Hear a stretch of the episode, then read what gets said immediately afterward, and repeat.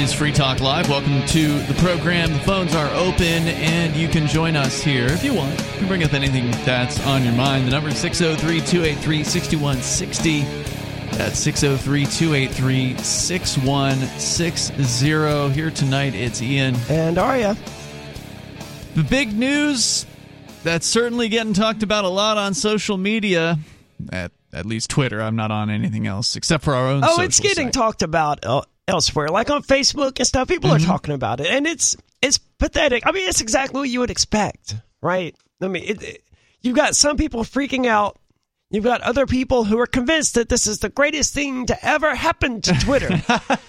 then you've got the libertarians who's like, "Thank God Jesus has now bought Twitter. We're in good hands now." And then you have the other ones who just want Trump to be unbanned for whatever reason. I- He I should kinda be. do too. He should be. He's entertaining, if nothing else. But I mean, that's We're talking about Elon Musk buying Twitter. Apparently, it is. I don't know if the deal has closed yet or what the exact status is of it, but earlier today it was announced that the Twitter board had voted, I think yesterday, to accept Elon Musk's offer of 43 and change billion dollars to purchase the social media website and uh, he'd come come in at an offer of five. Uh, sorry, fifty four hundred. Fifty-four dollars and twenty cents. So there's a four twenty in there, and he's on. He's into that. He he likes to use the number four twenty. but doesn't his company things. fire people if they fail drug tests for marijuana I heard that story a while back. Yeah, I don't know if they changed that policy after it. Uh, after he was smoking They on the Joe Rogan experience? I doubt it because I mean he's kind of a tool like that. uh, the stock went up a little bit, and people are, as you said, Aria, fighting over this online. I am skeptical that uh, Elon Musk is going to be this great man, right? Like, because the, there's so many people that believe in this great man syndrome. That the idea that there's there's one great man that will lead us to freedom or will lead us to to goodness or whatever, and well, it's certainly not Elon Musk. Yeah, you've certainly been a, cr- a critic of his. I, I've been. a I mean, a broken ro- clock is right twice a day, right? he seems to be right a little more often than twice a day, at least as far as his opinions are concerned. Whether or not he's running his businesses in the way that a, a principled libertarian would run them, some of the at the at least the words coming out of his mouth are pretty spot on. Now, again, actions speak louder than words, of course, but. Um, I mean, he does call out the state for being inefficient and evil and a monopoly on violence. I believe he's even used those terms. I mean, so did Barack before. Obama. He did. That's true. So But uh, Musk does seem to be a little more critical. Uh, the Babylon Bee did an interview with him for an hour and a half. I mean, so I tend, Really? yeah, I tend. This was like months ago. I haven't watched the whole thing yet, but I've sort of slowly been plodding through it. Uh, so like, there's a lot I like about the guy, but I, I don't like think him you as should a trust. troll. I don't think you should trust him. I don't think that he's going. I don't think he's going to create a true free speech platform, and even he himself has already. And I don't have the the, the tweet or whatever that he made about it, but even he has uh, made a statement that made it pretty clear that he was trying to temper people's expectations about how free the free speech would be if he got in control because there's obviously still laws that he's going to have to follow, right? So you won't be allowed to get on Twitter and threaten somebody. That's even though I don't see why not, though. Twitter's not a publishing platform. Mm-hmm. They are a self-publishing platform. So I mean, they they don't. If this was to be run properly, right, where they don't own any of the content that gets created there, Mm-hmm. that because they don't produce it, it the tweet belongs to the end user who actually tweeted it, then they wouldn't be held responsible for any of the stuff that gets tweeted, right? Just like the uh, the company that sells you the megaphone isn't on the hook when you get out there in the streets and you're yelling that you know someone needs to execute the president or whatever. Which obviously no one should be out there doing that or arguing for that, but the mega company, the megaphone company, they still wouldn't be responsible for that. Just like the gun manufacturers aren't responsible for the people who go out there with guns and cause mass deaths. There are people who would like them to be, but yes, you're right. They should not be held responsible for those things, and the megaphone company shouldn't be held responsible. But on the other hand, the megaphone company has no way of actually regulating the speech, whereas A company like Twitter absolutely does. They well, have not the if database. he takes a baseball bat to all of that. And he's like, we can no longer really regulate it. Once it's put out there, it's put out there, and that's it. the only way to do that would be to like make it a blockchain based thing where it was completely unassailable as far as some sort of administrative changes. That would actually be pretty awesome. Well, uh, the folks over at Twetch, T W E T C H, which is a uh, Bitcoin SV based, blockchain based social media platform, they've already done that. So if you, I mean, you and I can't join it because it's uh, crypto Obviously. related, but you know, for anybody that actually wants to see what that is like, they have that. And it's, Why would they call it Twitch though? I See, don't know. crypto people they they need to Learn how to spell. yeah. I mean, because The problem is all the correct spellings are already taken for URLs, so that's probably one reason why you see all these. I suppose, but it reminds me of. Odysee, right? Which, like, Yeah. trying to explain to someone how Odysee, the video platform, is spelled. I'm not even sure off the top of my head. I would just go to video.freetalklive.com, That's right? why we have that URL. But I think it's like O D Y S E E or something Yes, like that. And, and I've been typing it so long, I'm not even sure how to spell Odyssey the real way now. yeah, I, I could totally see that happening, man. I think there's an extra Y on the end of Odyssey. And there's two it's- S's. Yeah, and no two E's. I think that's it. But I, it's It's just a silly problem for anyone to have. I mean, I understand why it exists, right? But I mean, I why the name of it exists. Well, kind of. Why? why Probably could- because uh, the other way was was taken. Although why, it, why not call it something else then? There, Yeah. there are ways of compiling letters into words that are not already claimed uh, by someone else on the internet, Mm-hmm. right? And even so, how And there's all these other domain names as well. Or- Odyssey.com may have been a bit expensive, but yeah, like Odyssey.tv or something like that, that's bound to be available. Right. I Is it guess- like FreeTalkLive.tv available? It is, but .tv is a pretty expensive extension. I mean, we also don't want it. I'm just saying, uh, just because it's claimed on one, um, what is the word I'm looking for? TLD. TLD. Yeah. Uh, nobody is joining us. Welcome, nobody. Nobody's here. Good to have you. So we're talking about uh, the Elon Musk purchase of Twitter, which I'm sure you might have heard about, although you I know you're nose deep in programming these days. Um, I actually haven't looked up from my code in since Friday. Wow. uh, well, Elon Musk has purchased Twitter. The uh, the Twitter board of directors voted uh, over the weekend to accept his offer of 43 or 44 billion dollars. Now, I'm confused how this works, right? Because they don't own the, the the Twitter board doesn't own that much stock. Correct. But they have a fiduciary duty, as I understand it, to do what is in the best interests of the majority of the stockholders.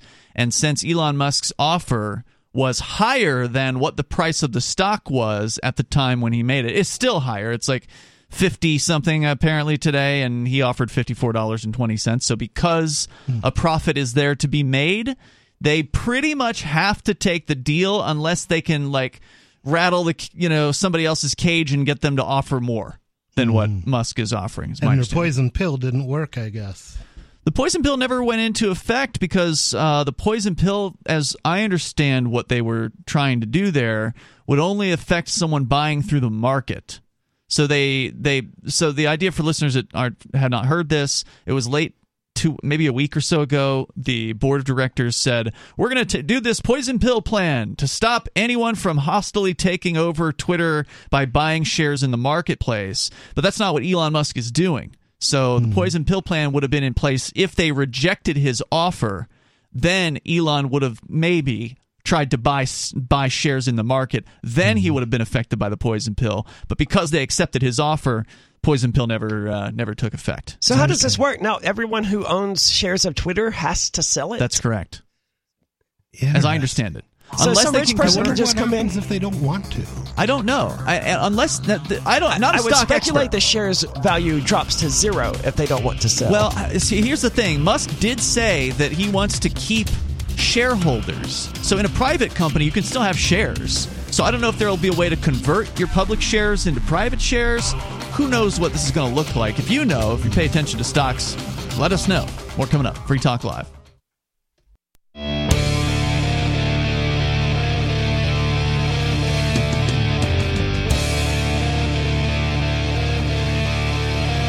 Free Talk Live. Phones are open. You can join us here.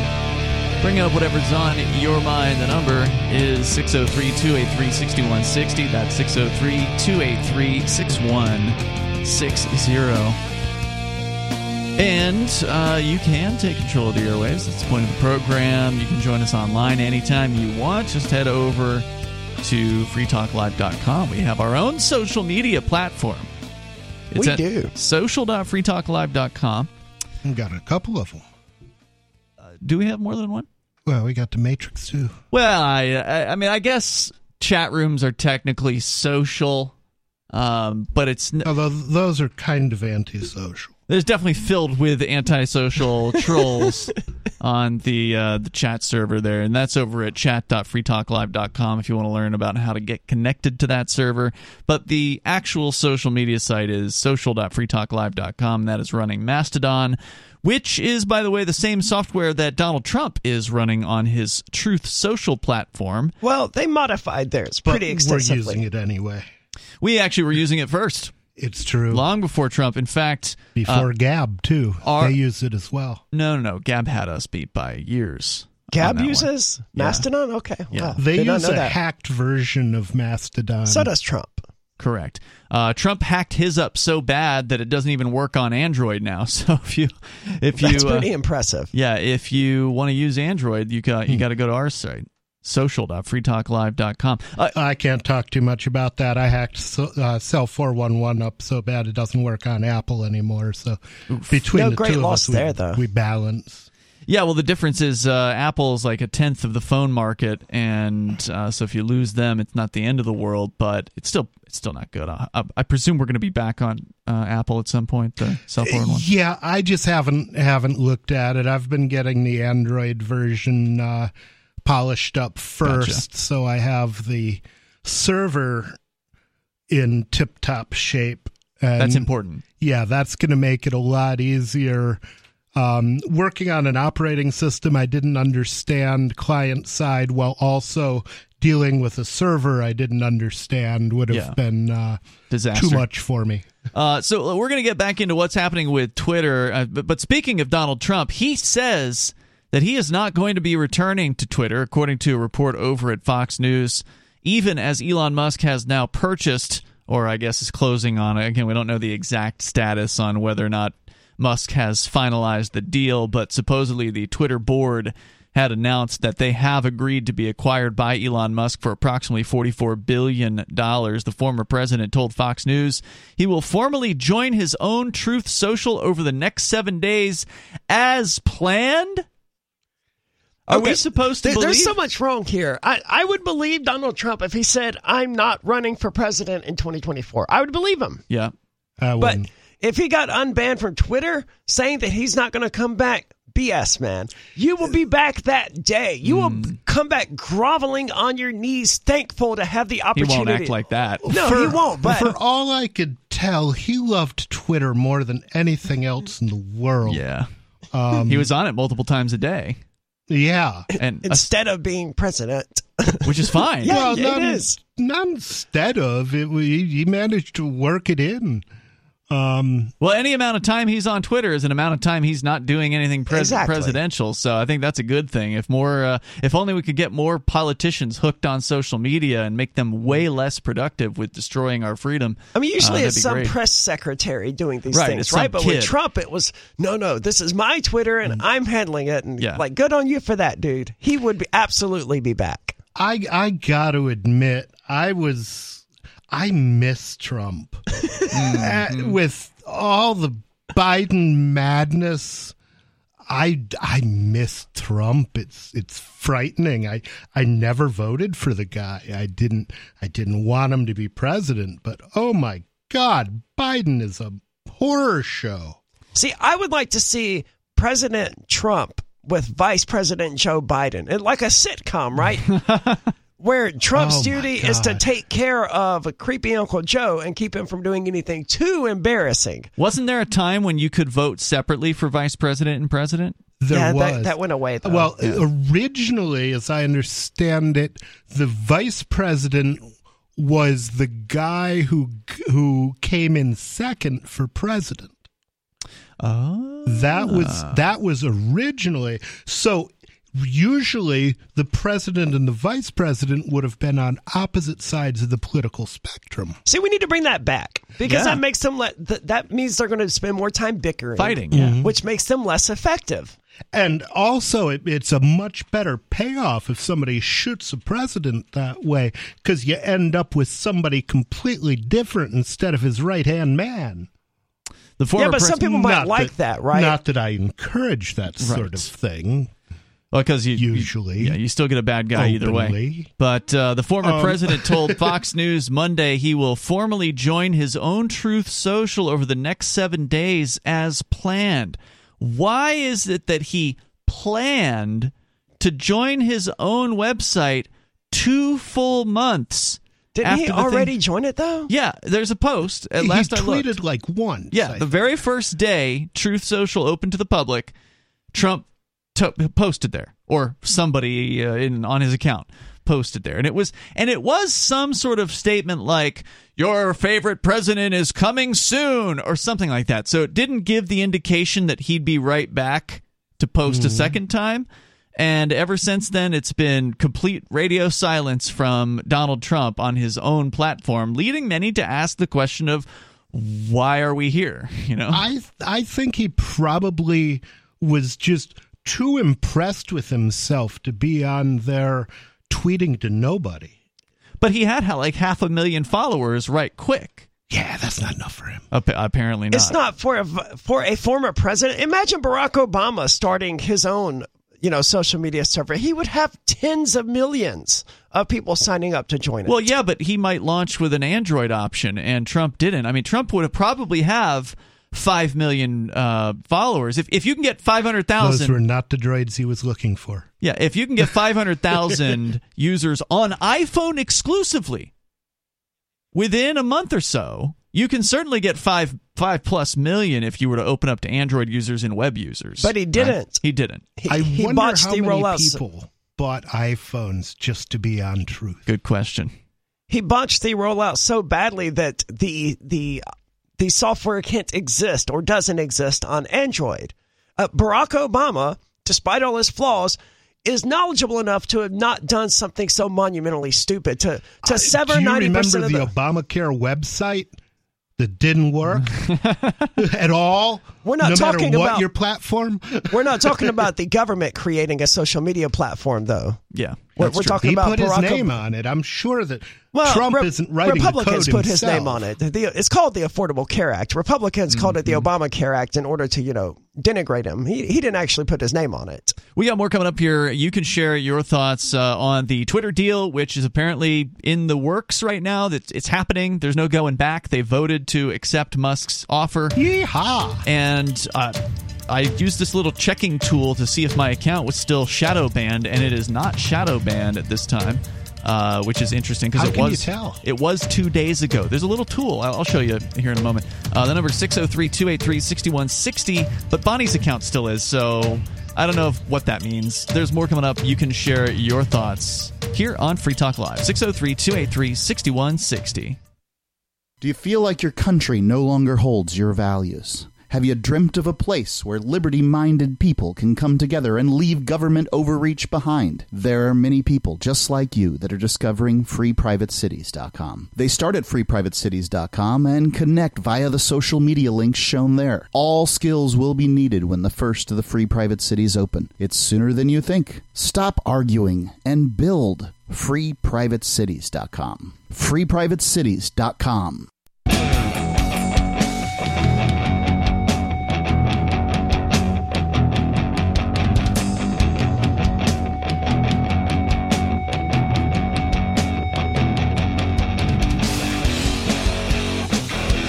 This is Free Talk Live. You can join the show here. You can dial in at 603 283 6160. That's 603 283 6160. Here tonight, it's Ian. Nobody. And Aria. You can join us online anytime you want. Head over to freetalklive.com and enjoy the features we have for you there. Uh, once again, freetalklive.com. Archives go back for many, many years, and they're all for free. So, again, that's freetalklive.com. More about the Twitter deal, which is official. Uh, the Twitter has sent a press release out acknowledging this uh, a few hours ago. Uh, so we'll share a little bit from that. That uh, Elon Musk is going to be buying Twitter and taking the company private at the time that the sale completes. Now, what does that mean for the existing shareholders?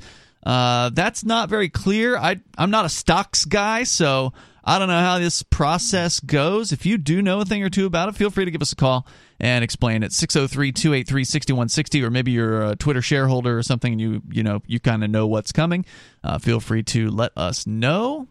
But let's go first to Michael. He's in New Mexico. You're on Free Talk Live, Michael. Michael? Oh, sorry. I had you muted. We got you now. Go ahead. We've been Thanks putting Michael through again. hell. Yes, sir. Go ahead, sir. Um, long time listener, first time caller. Uh, Welcome. Picked you up in WNIS in the late aughts. Oh, wow. Okay. And, um, and uh, so I spent a couple of decades on active duty and lived under a socialist type regime. And uh, As do we all. one of your one of your one of your uh, frequent callers there. So I flew out here to Albuquerque today on business, and I did not see. I, I guess I'm missing what what Sarah's looking for in her socialist socialist uh, world. I, I didn't see a lot of people getting hit in the streets or pedestrians or anything like that. So Yeah, I got to um, be honest. I would like to put it. I kind of agree. You know, if I visited Albuquerque or New Mexico, wherever Sarah is actually at in New Mexico, I assume it's Albuquerque. Albuquerque, yeah. I'd be kind of disappointed to like walk around and you know not see pedestrians flying through the air as you know vehicles driving 80 miles per hour. Off-road vehicles driving 80 miles an hour don't just plow through them. I'd be kind of disappointed to to see just the Like a real life Grand Theft Auto, yeah basically. right because that's how Sarah makes it out to be. I mean, I have heard that New Mexico is a pretty terrible place to live as far as crime is is concerned. But and corruption. uh, but anyway, what were you going to say, Michael? Is that because there's a lot of it, or because it's A hard to get away with it? A lot of it. Michael, Yeah, what I was going to say was, I, I, I mean, I would extend an, an, an invitation to Sarah and Richard. I'll, I'll, I'll take them both out to dinner, and uh, if they can sell me on on the ideas of socialism after I lived under it, and and I still refuted them. Uh, well, I'll, I'll say this: I don't think that. Richard agrees with socialism. I I think he likes Sarah. Okay. Um, he lives with her in the trailer park or wherever. But uh, well, he as I understand it, he likes seeing her naked. yeah, yeah, I think she uh, I think she cleans the house naked or something like that. Isn't she like sixty? So He's he, though. seventy, Oh, well, uh, but uh, yeah, I th- guess you got to take what you can get at that point. Yeah, I mean, I've we've had Richard call in some nights that Sarah calls in, and he will take essentially an opposite opinion from her on a lot of issues. So I, I don't get the feeling that he is a communist at all. Uh, but you, you- but you do want to take the two of them out, huh? I, I will put that invitation out. So I'm in town Monday, Tuesday, Wednesday, Thursday. I'm Okay. flying back to California Friday. So So does that mean because Sarah doesn't actually listen to this show? She just calls this program out of activism. So are you suggesting that I take your number down off the air and then give it to her so she can call you because she cannot email? She has no internet access. Uh, is that something you want me to do? Because. I'll do I, I it. remember that. Huh? That sir, that that would work out here. Okay. All right. That's a very generous offer. Uh, so I'm going to put you on hold here, and then we'll we'll get your number taken down because she calls every night. So I mean, there's there's almost no doubt that by the time the uh, second hour of the show is complete, we will have heard from Sarah in New Mexico. So I, I will be able to. I'm confident I will be able to successfully, at the very least, give her your number. And whether or not she calls you, obviously, is is going to be up to her. Um, Michael, was there anything else you wanted to share before I just keep you on hold there, and we'll we'll talk in a moment? She could make a living. No, I, I, I, Ian, I did, I did want to say thank you for your. I, I think you, you vocalized very well the the, the freedom aspect and, uh, or, or I mean, articulate that very well the, the freedom aspect, and you get that message out Thanks, very man. well on the airwaves. I Much appreciate it. Glad to know you found us on uh, broadcast radio in uh, Norfolk on WNIS back when we were on that station. Unfortunately, we uh, no longer are. I guess they didn't like our anti-war stance and uh, and ended up taking us off the air after many many years. Who is WNIS? It's a massive radio station in Norfolk, Virginia that we were on for a long time before they decided they didn't want anything to do with us. I guess. But uh, Michael, stand by. We'll uh, we'll make sure uh, we get your number here for Sarah in just a few moments. Nobody, you were going to say something there. If Sarah can clean naked, how can she not make a living? She just doesn't bother to try. I wouldn't pay Sarah to clean naked. I would pay her to put clothes on and clean, maybe. But she's a socialist. She doesn't think she should have to work in order to Right. make money. Her arrangement with Richard, as I understand it, just gets her a discount in rent or something like that. Is it's practical more so than it is any sort of desire to improve her her station in life. But it does improve her station in life because she has, through her desire to, you know, have a slightly improved station, she's figured out a way to make it happen. So good for her. I mean, she's no Yeah. longer living in a welfare house anymore. She's now in the trailer park, which is, you know, moving on up, as far as I'm concerned. We're moving on, up, moving. up. she definitely seems to be doing better and you know the world needs needs this to happen right i can't think of anything that would be more hilarious than having you know a caller a longtime listener take mm-hmm. sarah out to dinner and be like "Look, just and then report back to us you know let let us know how bad this train wreck actually is because you get to have a I think si- she's honest. I think she's just as bad probably in, in real life I as she know, is but- on the phone. i know but that that makes her a train wreck right But a lot of people have been wanting to see what Sarah looks like. So hopefully Michael can get like a selfie or something with him and Sarah sitting in the restaurant and then send it to us because that would be amazing. If that I'm, could. She can't I'm be curious about that because she really doesn't sound 60. Yeah, well, she supposedly Yes. is Asian. She has, uh, she's at least a quarter Asian, I think. She says one of her grandmothers were uh, was from North Korea. So a lot of times, uh, Asian women manage to kind of keep, uh, you know, keep in shape for a long time compared to to other people. I don't know if a quarter of Asian is enough to give you those those benefits, but She sounds like she's more than a quarter Asian. you think so? Well, she's got an accent. I mean, how? I couldn't And she identify grew it up though. in America. yeah, I couldn't identify what the accent is. Yeah, I I can't identify it, but it it definitely sounds like some flavor of uh, of of Asian. Hmm. So I'm guessing she grew up in in uh, either a highly Asian household or a highly Hmm. Asian neighborhood. Could be. Uh, so I don't know. I we'll talk to Sarah here in, in just a few moments, and I'll make sure that she gets that number. And, maybe she'll do something. I mean, she'll probably be a little spooked, right? Like it could be a weird. yeah if it was me situation. I, w- I probably would not do it wouldn't call. yeah Yeah, I mean that is a weird situation, right? Like somebody you don't know. But she's a now- socialist, and they sort of have a, a hang up about not being able to eat, presumably, because so many socialist countries have people who are starving to death. So, Well, Richard, I think takes care of her food needs. Hmm. I mean, or she buys some food because she gets she still gets a welfare check. She's just not living in a right, yeah. welfare home. Anyway, uh, we got more coming up here. Uh, we're we're going to talk a little bit more about what is the official word on this Twitter takeover thing. We got the actual press release from Twitter. Trump saying he's not going to rejoin even if they unban his account. Aria, you're saying calling BS on that one. yeah, he's going to rejoin. His, his ego can't allow him to not rejoin. I'm wondering if Elon is going to join the Fediverse. Ooh, wouldn't that be an interesting thing to do? Because he did say he intends to open source the algorithms of Twitter. Yeah. Well, that's one of the great things about the the Fediverse that you could do is Mm-hmm. basically have your own algorithms. Because right now there basically is no algorithm, but you could have You could, yeah. Um, a little client program that just searched for the things that you want to see. There's more coming up here in moments. You can join us on Free Talk Live.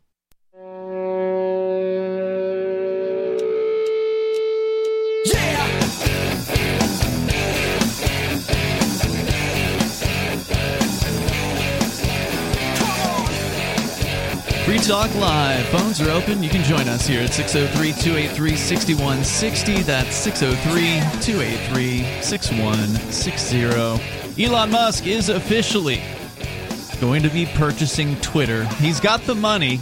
In fact, that was what apparently convinced Twitter to take the offer was Musk managed to kind of prove that he had access to the funds basically, like this was a real offer, not some kind of a joke or a troll. the richest guy in the world. Didn't didn't they know that?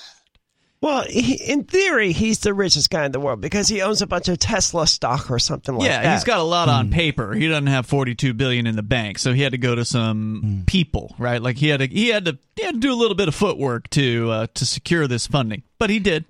That's actually something socialists never understand. I think when they when they hear that somebody is a billionaire, they think they think he actually has like a billion dollar bills sitting in a Mm. closet or a or a storage unit or a bank somewhere. Like Scrooge McDuck with the big uh, housing unit where he well, just swims Scrooge through it. McDuck actually made sense because he kept his money in metal. Mm-hmm. You know, he he, He, was, did, and Futurama pointed out. I'm not Futurama. Family Guy pointed out how disastrous it would be to try swimming in that. And uh, Yeah, that's not going to work. Oh, No, it it's would. painful Oh to- my god, that would. That's dense. yeah, it's It's it's, painful to watch that clip. but they An actually 18 inch cube of gold weighs a ton. Yeah, I'm not surprised.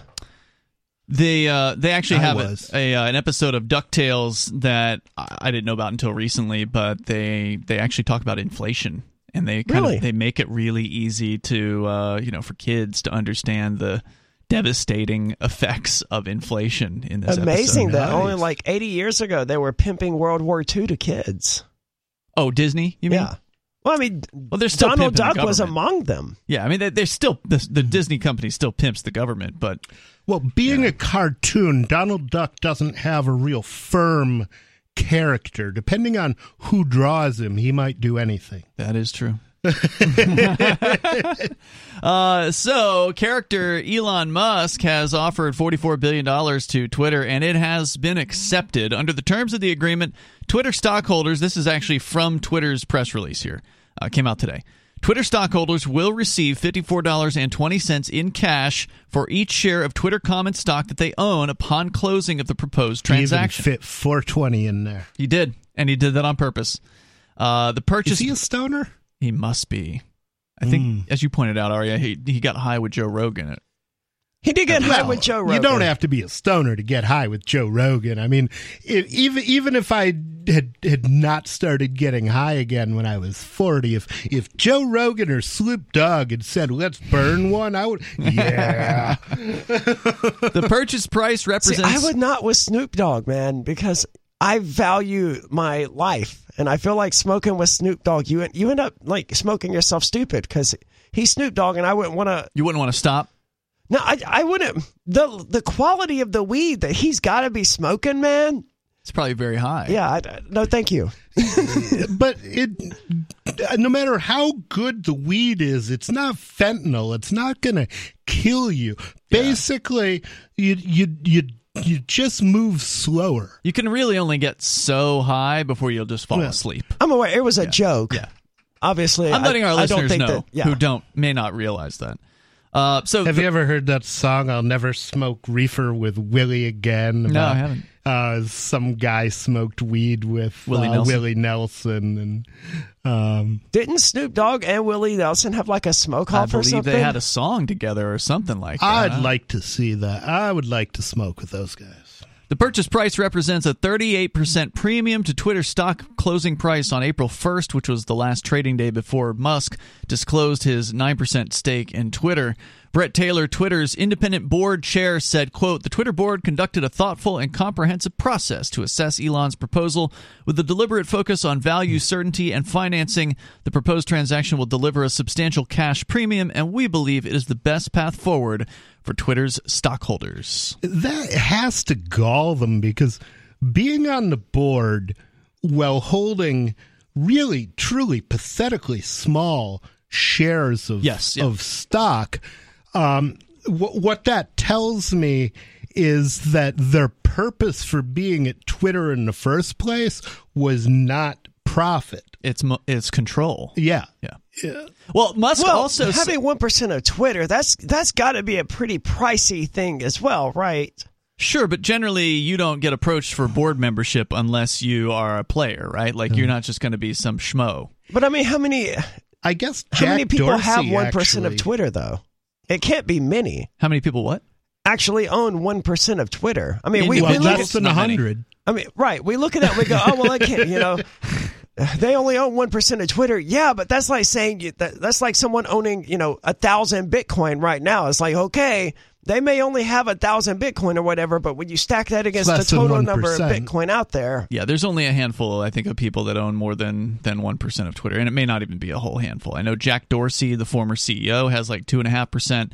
Uh, Musk had nine percent, and I think the Crown Prince of um, Saudi Arabia. There's actually one person who owns more than well, not a person, but I guess the Vanguard Fund. Oh yes, there are many funds owns like ten percent, so That's correct. slightly more than BlackRock's got Musk.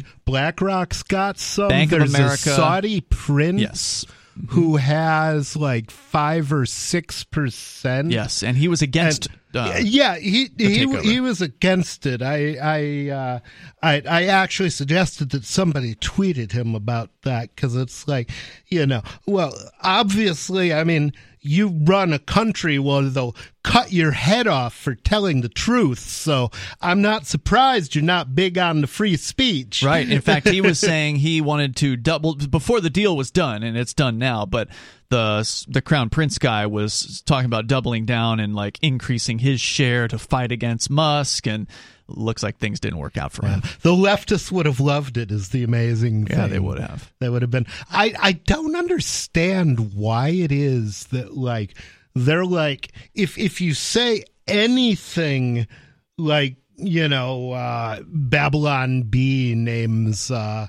names that really ugly trans woman in in the uh, in the Biden administration, the Mm-hmm. just horrifically ugly one. Uh, uh, she got named man, uh, woman Man of the Year? for Oh, something, of- right, right. and Time so they named her Man of the Year and got, And got thrown banned. off Yeah. off Twitter. But the Saudis will actually cut people's heads off right.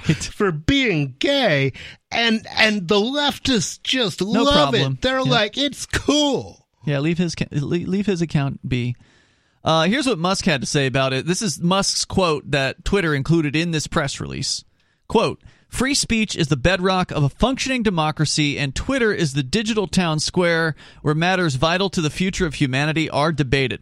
He See, says, that's the part where I'm like, okay, th- this is an ego trip for Elon Musk just as much as it was for Donald Trump or any of these other companies. Dude, no one is debating the future of democracy on Twitter. A, a lot of people are. No, they're arguing incessantly and no one's getting anywhere. That's not debating. That's, just a bunch of trolls what arguing debating incessantly. the future of humanity looks like. No, it's just a bunch of Um, people jerking it on the internet. but uh, it's like our Matrix chat, except it's publicized to a larger audience. I think, I mean, nobody, you would probably make the case that you've convinced people on Twitter. Um, I think I've I've probably convinced some people, but um, the the thing about about Twitter, I'm, I've never been a big Twitter user. Um, actually, I uh, I'm I'm somewhat too verbose for their uh, 280 characters. uh, t- yeah, two hundred. Didn't they increase it to like five hundred? No, it was increased from 140 to 280. oh god 140 i don't even i don't even get through my my lead in in 140 characters but um but there used to be something called TwitLonger that would allow you to make a much longer tweet and then just sort of post a link to it, to but it. took people off of Twitter, so it never really got off the ground. But yeah, the 140 character limit that was that sucked. 280 sucks, uh, but Yeah, that's not a huge improvement. Uh, and maybe uh, Musk will make that change too. Who knows what he's going to be bringing to the table here? He he did. Well, I got a, I got a little bit more from him coming up here in a moment. And if, uh, if you want to weigh in, feel free. Uh, I tend to kind of be between the both of y'all. I think that most people are wasting their breath arguing on Twitter, but there are probably some people who've seen people like nobody arguing on there, and they might have been persuaded on an issue. I'm not saying no one's ever been persuaded, but I'm saying like the the future of the human species is not going to be solved or decided on Twitter or Facebook. the thing is there's a lot of uh important people on on twitter a lot of people that you normally can't interact with That is true, and they're a little bit more accessible there. There's more coming up. Hour two is next. Free Talk Live's video archives have been on LBRY for years. LBRY is an uncensorable, decentralized, blockchain based media sharing protocol, and we're big fans of it here on Free Talk Live. In 2020, LBRY launched Odysee, a video sharing website to compete with YouTube, and it's really taking off. Now, with over 1 million channels, many of whom are disaffected YouTube creators. During YouTube's crackdown for not towing the government line on COVID, the Free Talk Live YouTube channel started receiving strikes and could be completely taken down at any moment. Thankfully, Odysee started offering live streaming, so we're now streaming live every night and posting our video archives permanently to Odysee. You can watch live or anytime on our Odysee channel by visiting video.freetalklive.com. If you want to go all in, download the desktop app at lbry.com, and then every video archive you watch, you'll help seed and keep it online forever. At minimum, we ask you visit video.freetalklive.com and follow us on Odysee today. video.freetalklive.com.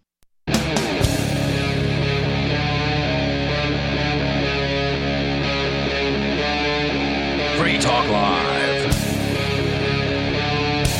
Kicking off hour number two here on Free Talk Live. Phones are open. Join us at 603 283 6160. That's 603 283 6160. I am skeptical that uh, Elon Musk is going to be some sort of great savior for Twitter, but I do think it's pretty entertaining to watch this whole process of him taking over the company and people, especially on the left, freaking out over It. I think he'll improve the hell out of it. I mean, the thing is the their problem isn't difficult to diagnose and it's not a lot of work to fix it. As a matter of fact, it takes less than no work to fix. What what what they need to do is stop doing some things that they're already doing. Yeah, they had to hit the undo button on uh, some blanket bans that they've been laying out there. So, yeah, I, I mean, I agree with you. It would be a relatively quick fix. But even if they didn't undo the existing bans, um, you know, over time, if they weren't creating new bans, people would just open new accounts and the problem would be solved anyway. So they could just do nothing That doesn't except solve the stop problem. doing what they're doing. it just changes the demographics of people who aren't using Twitter. Instead of people who are banned from Twitter, you have people who are like, okay, no, look, they're allowing open Nazis to post freely on their platform. I'm leaving. That's why people are leaving Twitter now. That's why they're deactivating their accounts out of just the fear that that's going to happen under Elon Musk's ownership. If something like that were to mm-hmm. actually happen, it, it, it's not like you're suddenly going to have people on the left and people on the right sharing this social media platform. That hasn't happened since MySpace, and it's probably never going to happen again. Well, you're just going on to both Twitter and Facebook. Left and right so. were both using Twitter and Facebook for a long time. If they weren't, there wouldn't have been any reason to throw. They weren't as throw them politicized then. I, I'll give you that. Uh, it, the politics in the United States were certainly not as divided in the earlier days of Facebook and Twitter. I would argue that Facebook and Twitter had a large role to play in that division, but regardless, allowing people on the right who, you know, some of them are racist or whatever, or homophobic or transphobic, allowing them to freely post on Twitter is not going to increase Twitter's revenue or allow Twitter to have more users. is just going to change the the type of person who's using Twitter. It's not I- going to solve anything. It's just going to change things. I think it will probably um, increase uh, the number of users because basically they, um, I mean, they had a raging hard on for a full half of their users. And Twitter's stra- or, or Elon's strategy, which I think is about the the right one, is uh, basically what he said is that the the ten percent that are most extreme on both sides of the political spectrum should be equally unhappy. And I think that's about what you want to keep normal people who who you know if they see a nazi they're not going to you know run for their space for their safe space they're they're just going to hit the block button Yeah. Um, I don't think that's true of the average leftist. Well, I- too I bad really for them. don't. I mean, the Well, that's thing not too bad for them. That's 50 ish percent of their demographic. Probably not fifty percent, but um, it well, be. it's probably fifty percent now. Yeah, it's probably more than that now. I mean, but if you scroll through Twitter right now, I, I, I just don't see very many posts of what I would consider to be a not crazy leftist. but, okay. That's because if you're not a crazy leftist, they throw you off. well, here's right. the thing. So how do they gain users by changing their behavior? They're going they're to not lose going to all lose of those that many crazy users. leftists. That's the thing. I think nobody's correct about this for the same reason that we can't get people to leave Facebook or Twitter. The Mm-hmm. people on the left are they're going to bitch, they're going to moan. A small percentage of them, maybe less than 10%, percent Mm-hmm. are going to go somewhere else. But they're not going to really see any viable alternatives out Mm-hmm. there to go to and the old excuse of well, Twitter's where my audience is is going to be in, you know, in vogue. you go to the marketplace because that's where the people are. And you can't just start your own marketplace somewhere else unless you like to buy and sell things from yourself. That's the problem. And that's why it's important to fix Twitter instead of just abandoning it, abandoning it because if anything that anything that started now would be either pure left or pure right. They right. wouldn't be starting anything. They would just be not using Twitter anymore. These same They people, have to go somewhere They're, else. they're already somewhere else. Where? We're- We're in the minority of people who are like using only one social What's the media somewhere platform. else for They- them? They're, they're on I'm Facebook. They're on them. YouTube. They're on all of these. Other, they're on TikTok. uh, And a large number. They're on Snapchat. All of they're those on Instagram. platter- all of those platforms though are hard left thought police. Exactly. They're just going to cut out Twitter. Um Why? Why would they stay on it? The most the most extreme, the libs of tip TikTok types. Yeah, they'll probably run for the hills and and you know find some Mastodon server that they can use as a but you're not gonna Again, they're, they're not going anywhere. They're just going to stop posting to Twitter. They, most of these people aren't Why? posting If you've to got Twitter. 10,000 followers or, or 20 or 50 or however many these people have, why are they going to walk away from that? well the because they're not willing to share hard- a platform with Nazis. They're just not. The extremely hard, hard, uh, hard left probably will. I, I strongly doubt that open Nazis are going to be welcome either. Um, you know, I don't I don't think. see why. Um, maybe not Nazis, but um, open racists, open homophobes. Mm-hmm. I mean, Musk himself is really close to being openly transphobic. I mean, he's not, but he's really, really. He gets as Hmm. close to skirting that line as he possibly can while having plausible deniability. but they can- interesting. they now, can- do you consider Rogan transphobic? I don't pay enough attention to Rogan to know. How about uh, Chappelle? No. Okay. okay, but they can hit the block button, and they, they there are still Yeah. right wingers on Twitter today. I, look, so I'm like, with you. People can just block the people they don't want to associate with, but Mm-hmm. that's not how the we're libertarians. That's how we approach things. The average person doesn't approach things like that. Mm-hmm. I don't know. They I don't go, think it's going to be They're more There are actually- 1%. Nazis here. I shouldn't be here. That's don't, how I they don't think act. more than 1% are going to do that. I think the vast They're majority of away. the leftists and I don't on think Twitter there's will. going to be a lot of a lot of Nazis there either. I don't. Well, I I'm using Nazi as a a shorthand, and I probably shouldn't be for people who are openly racist or openly homophobic or open one of these other things that we generally frown upon people being. Uh, Musk himself was, I guess, interviewed at a recent TED conference about what his vision was for the platform, and he said this quote, I think it's very important for there to be an inclusive arena for free speech. He said at the time, acknowledging, though, that some content moderation would be needed to deal with explicit calls to violence and ensure the service complied with the laws in the country in which it operates. Hmm. He also said he would Which generally. you more or less have to do, or you won't have the service anymore. Right. So I don't think it's going to be a true free speech, unmoderated platform, but how far they're going to go hmm. with this moderation remains to be seen. I mean, it sounds point. similar to Telegram's moderation policy, right? Where, where they're just going to take down people who are actively calling for violence or terrorism or whatever. Perhaps. Perhaps. Although get- Telegram has done more when governments have, I think it was Brazil, threatened to kick them out of the country if they didn't take out certain groups or Ah, something. Brazil, where the nuts come from. uh, he said that he would generally prefer timeouts to permanent bans, which could suggest a path back for Donald Trump, of course, to return to the platform. So that's that's all we got from uh, from his vision, as reported by CNBC. Why I even do the think Trump's timeouts? Just delete the back on that. tweets. I'm sorry, what? Why even why even do the timeouts? Just delete the tweets, right? Just say, hey, you can't say that. You have to delete it. Well, I guess the idea is they could just come right back and say it again. Yeah, I don't know. I think the uh, I think there are technological solutions that are decentralized, and I really think that's going to be the way that uh, that people eventually go. I mean, basically, say you form a uh, a cell of people that has similar tastes in what they in what they don't want to see.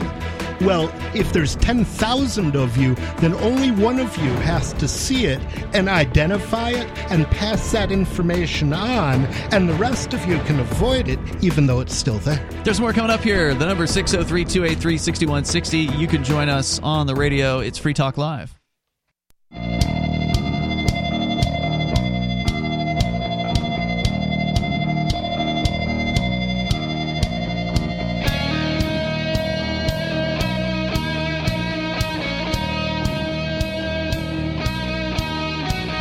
Talk Live. The phones are open. If you want to join us here, the number is 603 283 6160. That's 603 283 6160. Ian, Nobody, and Aria in the studio tonight. And you're invited to join us online anytime you want. Just head over to freetalklive.com.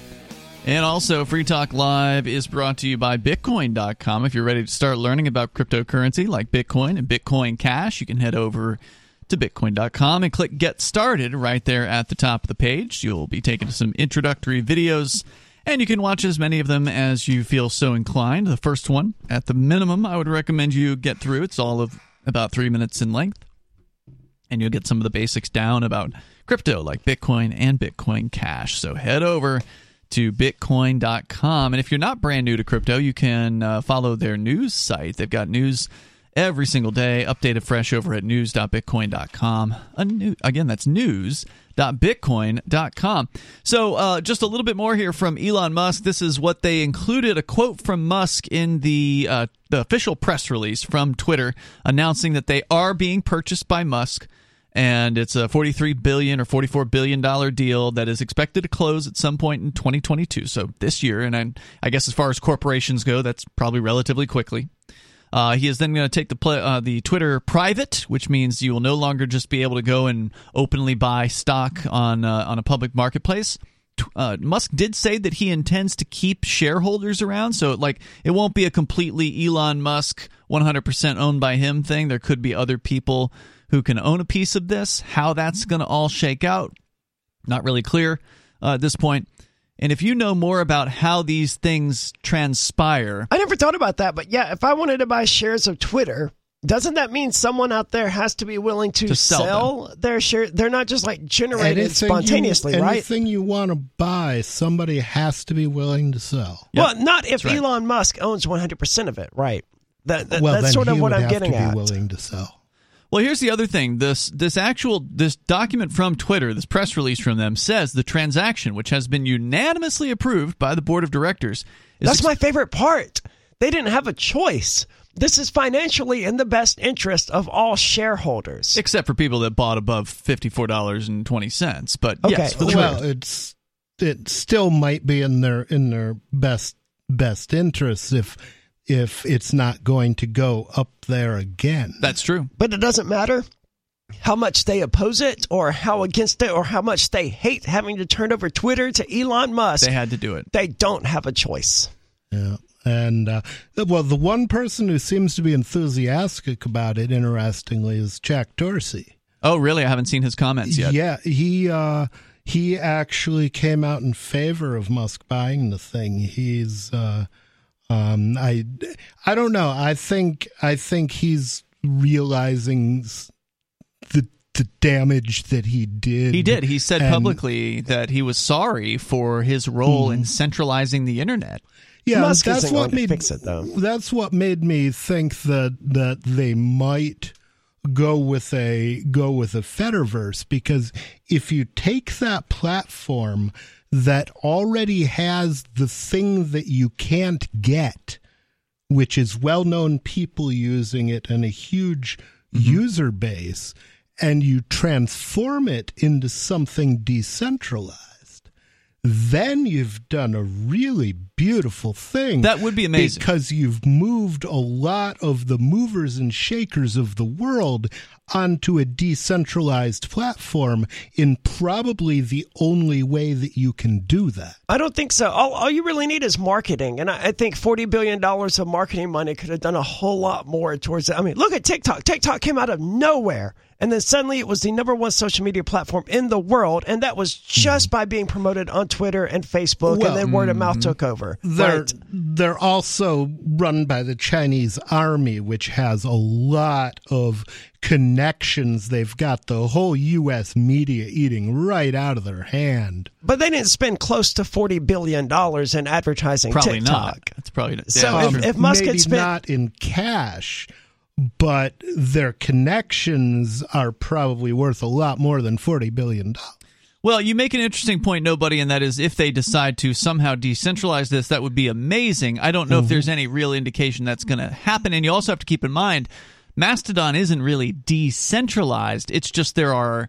Uh, it's open source. It is federated, so Well, there's is- competition. It's it's polycentric. Yeah, which that's is true. you don't necessarily want something um, of that sort to be fully decentralized Mm-hmm. because most of the most of there are tasks required in order to keep a thing like that operating that most people can't do. Um, even even to keep Mastodon uh, Yeah. running. There's admin stuff that's Um, done. yeah, and and you don't want the users doing their own admin. Yeah, so I mean, even if they were to, and he does say they want to open source the algorithms. That's as far as he's going so far. Here's his quote. He says, "I That's also the most important thing because all of a sudden, um, especially if you can change the algorithms, you have a place where you're not being constantly manipulated behind the scenes by shadowy forces you don't understand. He said, quote, I also want to make Twitter better than ever by enhancing the product with new features, making the algorithms open source to increase trust, defeating spam bots, and authenticating all humans. So hmm. that sounds like there's going to be perhaps know your customer requirements to join Twitter, some sort of ID or Oh, I mean, there of- already are. You can't join Twitter without a phone number. is that true? I don't know. I thought you could. I'm pretty sure that's not true, nobody, because uh, I know there's an NH Goldback account, and I'm pretty sure that account did not have to provide a phone number to join Twitter. I, I could you- be wrong. I think Are there are bot accounts on? Twitter.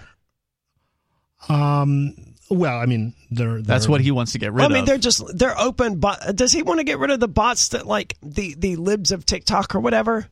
That's well, there's a, not bot. human posting those things. There isn't that one example. I can't think of one of these bots, on but there are countless. there are spam bots all over Twitter. A ton of and them. that's not even what I mean. But there are countless. Like if you post something about Bitcoin, there are aggregate bots out there Yeah, sure. There are that will take I all mean- of those and just tweet about them. Yep, that's true. Uh, if TTT is is a bot by some definitions, um, Yeah, but there's a person behind that account, right? What it, when I follow, There's there's a someone person programs the behind bot. every bot. Yes, but there isn't a person behind every Twitter account. Some Well, of them are just bot accounts. because bots don't set up accounts on their spontane. They somebody has to tell them to do that. That's true. They are just following orders. I think that's pedantic. I think that's a silly argument to make. Well, That's I'm- true. I mean, it's it's. Uh, As I say, there's no such thing as an actual bot because there's really a person back there programming it. No, okay, no, there's still Well, a bot. I mean, there's a bot, but they don't do it on their own. there are bots, but there are not. Uh, there are no computer programs with volition. Somebody Yet. has Not to yet. have volition in order for them to act. He says the Twitter has tremendous potential. I look forward to working with the company and the community of users to unlock it. There's more coming up. You can join us 603 283 6160. It is Free Talk Live. Insight Daily Radio. Conversations with today's most interesting artists and creators. Author, humorist, and radio personality Garrison Keillor has been a fixture in popular culture since the 1970s, with more than 30 best selling books and his Prairie Home Companion radio program. And he has a new book entitled Boomtown, a Lake Wobegon novel. We caught up with Garrison to chat about his new book and the creative journey that continues to bring Lake Wobegon to life. Just begin with one story that you believe in because it is true, and from this, other things develop. It used to be harder for me to write a novel because I was overthinking it and I had ambitions for it. You lose that ambition. You give up ambition, but you still love to work. That's author and humorist Garrison Keillor, whose new book, Boomtown, a Lake Wobegon novel, has just been released and is now available wherever books are sold. See Garrison Keillor live on stage May 2nd at Red Rocks Amphitheater. Keillor will be joined by iconic artists including country music star Brad Paisley, soprano Ellie Dehn, Elvin Bishop's Big Fun Trio, vocalist Heather Masse, and many more. Enjoy a live show filled with Lake Wobegon stories, humor, music, and audience sing alongs. Red Rocks Amphitheater, May 2nd. Reserve your seat today.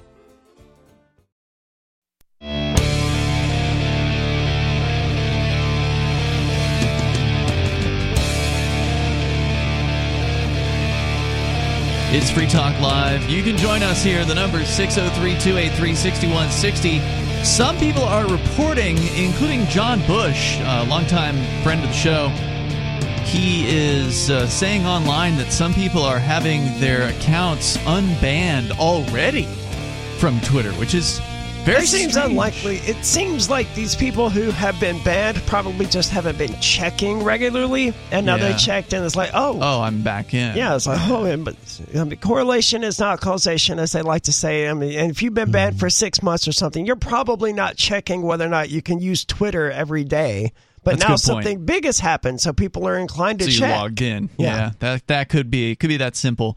Um, but uh, anyway, uh, we're going to continue. All of a sudden, phones just blew up, so we're going to go into your calls and thoughts here. It's uh, Ian tonight. Nobody. And Aria, And don't forget, you can join us online, of course, over at freetalklive.com, where you can enjoy all the various features there, archives, and more for free at freetalklive.com. Let's talk to Jack in Washington State. You're on Free Talk Live. Jack. Yeah, tonight's been a really fun show because there's been a really good debate. It's been fun to, like, I believe in Aria and and Ian and uh, nobody, like here and there. I'm all over the place, and I think that's. I've been on Twitter since 2009, and I watched it. You know, Trump and politics and all that crap aside, be kind of like owned by like uh, one mind think or something that was a turnoff. So my hope, and I agree with Ari on this, I think there may be a Trojan horse in this with Elon Musk that I hope that we can actually have some level of debate. Tonight's show is amazing. I love hearing Aria and nobody and and you Ian, you know, all kind of have a discussion. And I feel like that's disappearing from a lot of social media and news and everything else. If that if that makes sense. Mm-hmm. It makes perfect sense. The whole thing that I liked about social media is I could actually argue with people that I disagreed with. Um, and most of the time, I'm in kind of a libertarian bubble, you know, so I don't get exposed to um, a lot of a lot of other areas. But in order to to be comfortable with that, you know, there has to be comfort for me as well, and there and there has to be comfort for all parts of the political spectrum. Uh, you know, except the people who won't be comfortable except in a space, safe space. I see, but that's where I think that's how most people are. Like you would you would I mean, expect that's how most flaming liberal Twitter that, that's my point. are. That's exactly my point. Is that the average person on the left? Look, as a trans person, you would expect me to have some level of association with the with other trans people, with the trans leftists. You know, they may not like me, but they see me and they go, "Okay, well, this Mm-hmm. is one of us. We, you know, we we disagree on this, but we still support Ari as a trans person." There's But none of that. don't. There's none of it. They can't stand me. I don't think I I have probably fewer trans friends on Facebook than you do. I, I should introduce you to one of my friends on uh, in in Keene because she has the same the same issue that she's trans. I don't consider it an She issue. That hates is- trans people. It's their problem. Um, I don't hate them. It's their problem. They're they're the ones with the problem, not me. However, if even a if if they're not even willing to extend an ear to another trans person in order to listen to them, th- they're, not not, gonna listen. They're not. Yeah, they're done. Yeah, but They're just I gonna hear, leave. I hear so much more from Aria about the trans issue and understanding it than I do from a, a lot of the hard left or the hard right about it. You know, uh, she gives me real information from a real person living it, believe it or not. Yeah. So I can make my own decision rather than being, you know, uh, Clorox bleached in the brain by one or the other, you know, Well- media outlet. I think most people understand that, or I would hope people understand that when you're arguing with somebody on whatever platform we're talking about, whether they be trans or whatever the issue, whoever your opponent is, you're almost never going to convince the opponent. It's mm-hmm. always the people who are watching that are the ones that might have an open mind, they might be on the fence. That's who is going to benefit from whatever conversation you might have with one of these trans uh member what, are the- what do they call it the collective The collective. uh, one of the collective you might you know you might persuade somebody who you don't even know who just happened to be obser- observing that conversation Yeah, see, I've got a weird view of the whole trans thing. To me, it's like, you know, is is a trans woman a real woman or is a trans man a real man? Well, it depends on how you define those words. And different people can define the same words in different ways. So to some people, you know, a man is a person with a masculine personality, and for some people, a man is a person with a Johnson. The the problem is, and both people, both sides in this issue suffer from the same problem, which is they both insist that only their Their words Yeah. can be used, and to use the other words uh, or to use words the other way is invalid. It's like saying you can't use the word gay to mean happy. You have to use it to mean homosexual. Well, there's a lot of people who rainbow have been happy Hold on, and three gay people for a long time. i had three people talking at once there what was that jack Oh, the rainbow too. It can be gay and happy can be gay, and the rainbow can be a, you know, the reflection of light and the Yeah. in the sun. And the hippies were using the rainbow long before the gays got it. That tribal crud is taken over, man, and that's what I love about Aria. I disagree with you ninety percent of the time. but I love your viewpoints. Um, Mhm. ninety percent of the time, somehow, it's a weird thing, you know. It's jack thanks for the I call like- tonight i appreciate like it Aria because she can violently disagree with me and not run away. Indeed. Let's go uh, to Mark. Our very own Mark Edge is on the line calling us from Florida. Go ahead, Mark. Hey, the only thing I've got to say about this trans issue is, is I'm never calling a singular person they. Just not going to do it. like, I, you got to draw a line somewhere in the Yeah. sand, and mine is using the plural to describe the singular. And look, I get it. There's times in the English language when we do use they to refer to um, a singular person. Like if somebody wants a glass of water, well, they better get up and get it. I mean, that's been used for a long time, but um, Let me- It's still wrong. the- Let me interject real quick, Mark, because I, I think you're probably living living in a bubble here. I used to say the same thing, right? I'm never going to refer to a single person as they. Yet I have since found myself doing it, and it's it's largely because I don't want to openly insult someone to their face. Right. A lot of people do things they said they would never do. Like this, this person comes out as trans and is like, I, I, I want to be called she, her, but I will accept they, them. It's like, okay, well, I'm not going to call you she, her as long as you have a beard, right? I'm just not going to do Uh-huh. it. So do you insult this person to their face by calling him, by calling them he, him, or do you, do you just bite your teeth and say they? But you never would I just say avoid using pronouns. Yeah, you would never say if they're he- irritating to me. you would never say he him to somebody to their face. You would say you, right? If you're addressing a person, Okay, well, let's say there's three of you, and you're talking to person C about Mhm. person A, and person A is the present one. You could use their name. Yep. Well, this is why Their I, this is why I always use amplifiers full names, and I never say he or him or she or her because I never know, right? The thing But that- that's awkward, and let's not pretend like that's not just as awkward to constantly say, "Well, let's ask Rich what Rich's opinion is." Rich, blah blah blah blah blah, instead of just saying his. Well, nobody has any experience with awkward names. True. but I'm um, just saying, if you were in that position, Mark, I is, think you is would- like if you just make up your pronouns, like if you just make up noises and say that's me. Yeah, I'm not gonna. It's it's not that I care enough to resist you on that. It's just I don't care enough to remember that. Um, I just I've think got that if a Mark lot found of things himself- that I think about, and no matter how hard you try, that won't be one of them. Uh, Mark, I don't know if you Um, finished your point. I, th- I don't think you did. Hang on. Uh, we'll, we'll continue here in moments.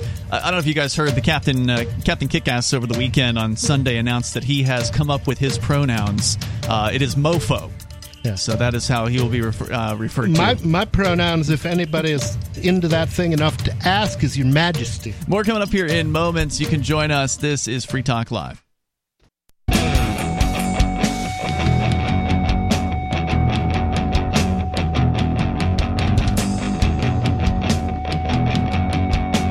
This is Free Talk Live.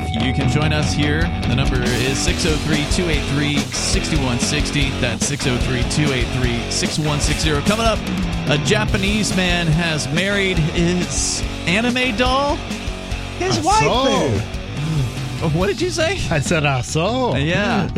yeah, we'll get into that coming up here uh, in moments. You can weigh in as well at 603 283 6160. Phone calls are coming in all of a sudden. We're going to get to everybody. If you're on hold, stand by. Uh, you're you're coming up. Uh, but first, we do have Mark Edge on the line with us here, uh, host of the show down in Florida at the moment. Mark, Nice to be able to talk to you again, Mark. Yeah, it certainly is. Thanks Indeed. to the lawyers. Have your people call my people. We'll do lunch. Mark, did you give any consideration to what I said about uh, regarding uh, about if you found pronouns? yourself in a situation where someone wanted Yeah. you to call them, you know, some a They, pronoun them. that you were? It's a matter. They don't want you to call them they them. They want you to call them she her or he him. While meanwhile she's got you know triple D's or he has a beard, right? And they're asking you to call them she her or What whatever. have both. you're in a position that aside you're in a position where you have to choose the pronoun that you find is going to be least offensive to this person and least offensive to you personally now would you would you rather just call the bearded person she her or would you rather just call them they them or would you um, insult them as they stood there and call that person he him you could have a conversation with them to start with because i mean this is what this is about is controlling the conversation if i demand that you called me his magnificence This person hasn't made a demand. time. Demand. They just said, "Hey, that? I prefer to be called she, her," and they have a Right. beard. They And haven't made a that when demand of you you. I prefer to be step called daddy. outside when right when you step outside of the norms your demand it, it is it's a request how's that and then i make my request which is to be called his magnificence now do you want to be call you want to call me his magnificence in which case you have given me something in a social sense and then i'm prepared to give you something in a social sense Hmm. but if you're just going to stand there fat with purple hair and demand something from me in a social sense expect to be disappointed Purple hair can be can be good on on the right person. Sure can. Yeah, know, it's one of the unfortunate things is that the liberals kind of got a got a lock on the alternative hair colors, and uh, you know that's that's sad because that can be hot. So, did he answer your question, Aria? I think he did, but I don't think he was. I, I think if Mark Edge found himself in that position, I don't believe he would genuinely be a jerk. Well, we'll see. Uh, I- I don't think we ever will. Put, right, that's the thing is, is I'd have to run across a, uh, a lumberjack who prefers uh, she, her. Oh, I'm a Um, lumberjack and- and I'm okay. I work uh, all night and I sleep all day. But you didn't call in about weekend- trans stuff, right? No, Okay. this weekend I was thinking about cars and sort of the freedom that surrounds them. So um, I read some book in the past, uh, More Wealth Without Risk by Charles Givens, and in it he claims that the third largest expense of your life is going to be uh, first housing, second taxes, third automobiles, and maybe it's automobiles Wait, is the, the second. third and third. largest expense of your life is going to be all three of those things? No, No, it's going to be the third. Yeah. Cars. Okay. Um, so uh, when thinking about cars, I mean, I was kind of thinking about, well, what's the freedom that surrounds cars? So, for instance, in New Hampshire, if I go buy a car, I don't have to pay for sales tax. But Right. my registration costs are going to be super high uh, on a new car. Not if you I registered can in Montana. Well, you can Um, only do that with certain cars as well. Like it has to be a certain amount of. eh, No, years you can old. register in Montana yeah, um, true, prior to 11 years permanent old. You just won't get a permanent. Right. And um, but one would wonder why you would necessarily go through all the trouble to register a new car in Montana if you didn't get the permanent plate that came after 10 and a half years. Um, Well, perhaps you don't want to pay the full uh, New Hampshire fee because in New. Hampshire hmm. they charge you based on the age of the car, but you don't get that in a lot of other states. Well, the other thing that's Like nice Florida. is if you register it to a to a corporation, instead of selling the car, you can sell the corporation, and that way nobody really knows who owns that. That's true. vehicle. Yeah, you can just give somebody a file folder and they give you the cash and the deal's done. You don't have to register any uh, sale with the government in that case. You know, it's true, but then the person has to pay an annual fee in order to keep the car, um, to keep the corporation. And not everybody wants to play No, that. that's not true either. game. That I've from what I've seen, but uh, Okay. it depends on which state you're you're dealing with and all that. So what was what were you driving at? Yeah, I'm just uh, thinking about this. I was thinking about, for instance, uh, Saipan, uh, the U.S. Marianas, where I lived for uh, several months, and I'm still a resident of it, um, due to some vagaries of tax law and COVID 19. And there, you neither had to pay sales tax on the vehicle, nor did you have to pay the sort of exorbitant registration fee that you do in many states, including New Hampshire, Hmm. for sort of the annual registration. So Okay. there, if you buy a car, you're, um, you know, Isn't it kind of insurance like a small island though? It is. It is. So I mean, why buy a car? Well, you know, I thought the if you same can thing walk from I one went. side of the island to the other in ten minutes, a car is overkill. It's Yeah, a little well, bigger than that, right? Yeah, but you could get a bike. Like I, I've been considering getting getting a bicycle here in New Hampshire because it'd be a great way to exercise my dog. Right? But I went to the bike shop today, and they're like eight hundred bucks. That's not worth it for that. But if I lived on Saipan, I didn't Good need a Lord. vehicle at all. Why not go ahead and spend the eight hundred bucks on a good For bicycle? two of your bikes, you could buy my car. Well, I mean, there are, I'm sure, a lot of people that just take a cab around uh, Saipan or or bike. Isn't that right, Mark? Yeah, um, I think I think biking is probably done by people who live in downtown Garapan, as opposed to um, you know living out in say Kagman or something like that. So a, a bike's going to work for certain people and not going to work for others. And they do have this kind of um, they have ethnic based cap taxis there. So if you're, for instance, Chinese, you can pay a lot less for a taxi cab than you would if you were American. Expect to be overcharged. you get a gringo price. Wow. Are there gringo doesn't matter. cabs that that will be- overcharge? Well, no, they don't. They don't work for cheap. I'm sorry. Um, so, and then I was thinking about, you don't know for some of the gringos I know.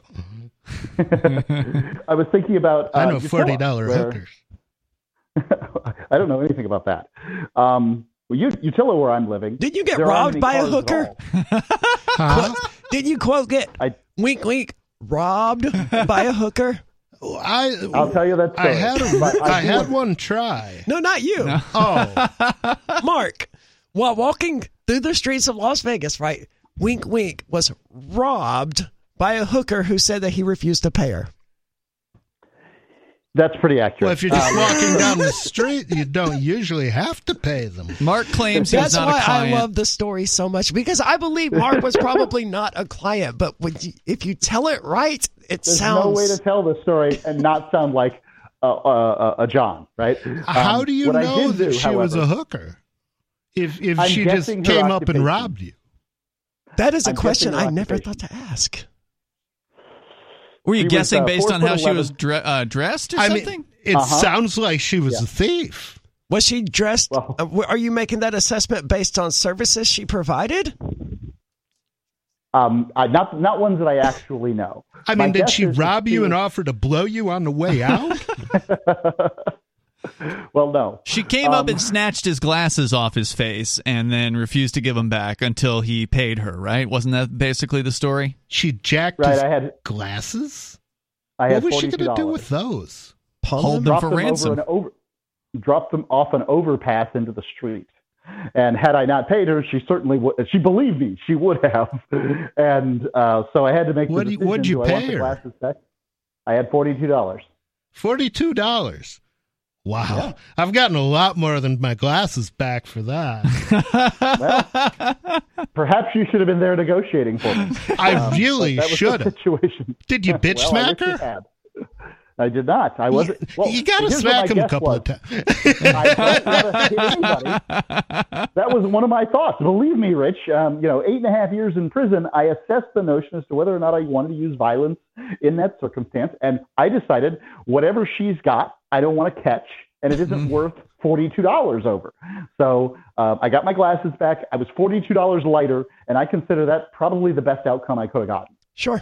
Yeah, it would have I been don't expensive. I got know. a great I'd rather story. pay. I'd rather pay two hundred for new glasses than pay Oh, forty. it's about eight. a, a, a million for defense and not one dime for tribute.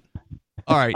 I, I, I like that very much, but uh, I do get I did get a great story about getting uh, robbed by a four foot eleven hooker. It is a hell of uh, a story. Well, uh, did you have a point about the cars in the islands, and where where were you going? I don't that? think there is a point. I think that you have to decide what the freedom i that you want to have is.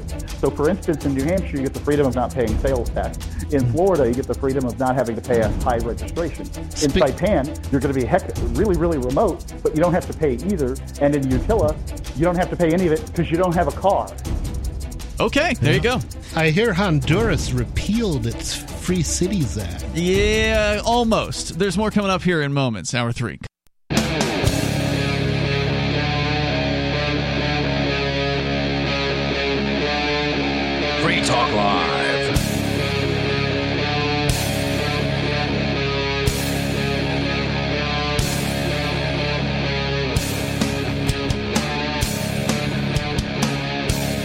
It's Free Talk Live. We're kicking off the third hour of the program. The phones are open here.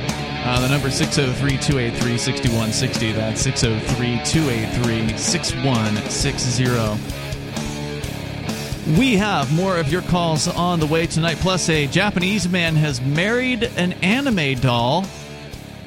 Yep. It's a true story. Uh, that's on the way coming up His here. waifu. Yeah. That's what they call Is that what that, that word means? It's usually a pillow or something, though. The, at- in this No, particular, this one's not a pillow. is it? You say doll, but this is like a an A ordinary doll, Yeah, right? it's like a full size doll. I- is it like? I don't know if it's a sex doll. Okay, that, I, I don't know about that. I was trying to figure out how to phrase that. Uh, with you tonight, it's Ian. Nobody. and Aria. But we're going to go to your phone calls first. And then uh, we get a chance, we'll give you an update on Shanghai, where it is getting even worse. The What was supposed to be a five day lockdown is now going on well over, uh, I don't know, a month and a half or something They like got that. shanghaied. Big time. And it's not just Shanghai, it's uh, now spreading to other cities in China. We go first, though, to Olivia calling from Arizona. You're on Free Talk Live. Oh, do we still have you? Olivia? Going once? Olivia Hello? going. Oh, there you Hey, are. Nope. Um, hey, so I have a public service announcement. After using uh the the city um recycle bins for a while now, um yeah, people people need to get on YouTube and watch how materials recovery facilities, which is, is their fancy term for recycling warehouses or recycling factories, uh, they have virtual tour videos all over. Um, you can watch the virtual tour of the City of Phoenix Material Recovery Facility. Um, but yeah, so it's it's not like a magical place where wizards just kind of make things that you know turn everything back into new things. They people have to sort this stuff by hand, and when you toss in like plastic bags or cords, uh, jams the rollers, and people have to like get in the trash and pull them out, and it's just a it's just a nasty job. Well, I help the the situation by not recycling at all. That way, no one has Oh. to do anything about that because uh, recycling is BS for the most part, as Penn and Teller put it in their brilliant documentary uh, film that they made in the early aughts called Penn and Teller's BS. That it thing changed actually my life. It consumes more energy um, to to go through all of the all of the crap they go through Yep. than it would just to hang fire. But it's not about energy consumption, right? It's about it not ending up in the ocean. It is. Well, is depends it- who you ask. I think. I, I, ne- I never, I have never heard the claim that we recycle to save energy. It's always to to save raw materials. Mm. I w- I would think it would be to save raw materials too. I mean, um, certainly certainly the metals don't end up in the trash. I mean, they have uh, they have magnets to pull the steel, and then they have something called a uh, uh, I forgot what it's called, some kind of eddy uh, current thing that throws the aluminum out, like it reverses m- magnetism, and uh, that that activates the aluminum and throws it into a certain bin. So certainly that would save a lot of both electricity and raw materials. Um, then the Aluminum is an paper, you know. exception because in nature, aluminum is nearly always found in the form of aluminum oxide, and it takes a lot of energy to get that oxygen off that aluminum. Um, but but the thing about, I mean, the the main issue that I have is subsidized recycling because basically the only time if you have to subsidize something it means that you're putting more into it than you're getting out. Um, It wouldn't so- exist in the market. Yes, there are some things that would be recycled in a in a free market.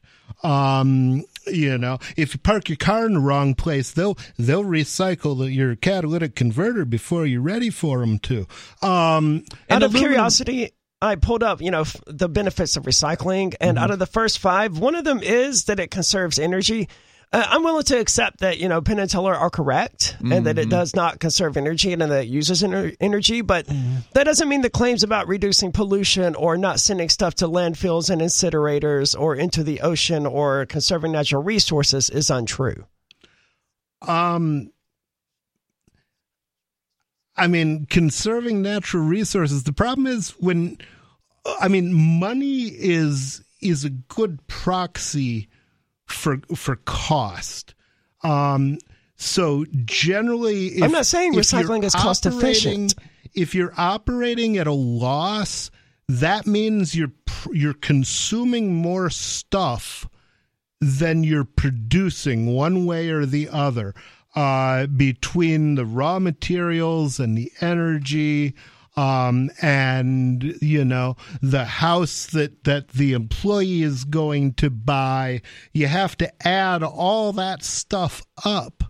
Um, and in general, recycling every time I've I've looked at it has seemed to be a net loss in most cases, and by most cases, I mean in the cases where people wouldn't do it spontaneously if nobody made them. I, I don't think the cost effect, the cost factor is that big a deal. I mean, it costs me money to have my garbage taken out. It would be significantly cheaper for me to just take all the trash and just toss it in the backyard, right? But that's a terrible idea. Well, And it's not because it's cheaper to do it that way. It's, Even- it's even because in- that has other costs. It, it would actually be very expensive to throw your garbage in your backyard because that would reduce the value of your property significantly. In the Um, long run, it would be more expensive, but if that trash is instead of making its way into my backyard, it's making its way into the Gulf of Mexico, then that's not affecting my property values. Well, here it would go to Well, the landfill. It's going to be pretty expensive to get it from New England to the Gulf of Mexico, though. I mean, Not you're talking Yeah, a lot of work. That's just- a lot of shipping costs there. Just toss it out into the ocean. It'll probably end up. It'll probably end up in the Gulf of Mexico at Well, some point. I think I mean, where you want to drive to Portsmouth? The point that nobody is making here is costs are important. And Yeah. if it's cheaper to make, a, let's talk about a plastic bottle.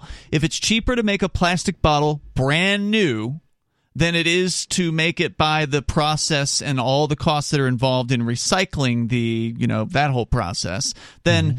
it makes sense to just keep making new plastic bottles until the point at which it is no longer cheaper to make the new plastic bottles. And then if recycling bottles is then cheaper, then the market would go in that mm-hmm. direction. Uh, right uh, at that point. because um, because the cost is a proxy for the actual consumption which is a lot more accurate than what a lot of the environment or environmentalists do who fall in love with their own ideas and are like everybody's got to have an electric car so we don't redu- release all this carbon. And it's like great. All we have to do is get a bunch of children mining rare earths all over the world and until we run out of that we can then we got to dispose of those Oh, the- batteries The, energy creating those batteries is very high. Uh, Olivia, you sound like you want to jump in here. Go ahead. Yeah, I, I just wanted to say a few things. Um, well, I had like three three topics. Um, the number number one, there is a place in the marketplace for recycling. I don't know um, if you knew this, but if you go to H and M, the clothing store in the mall, well, before COVID at least, they would recycle your old clothes.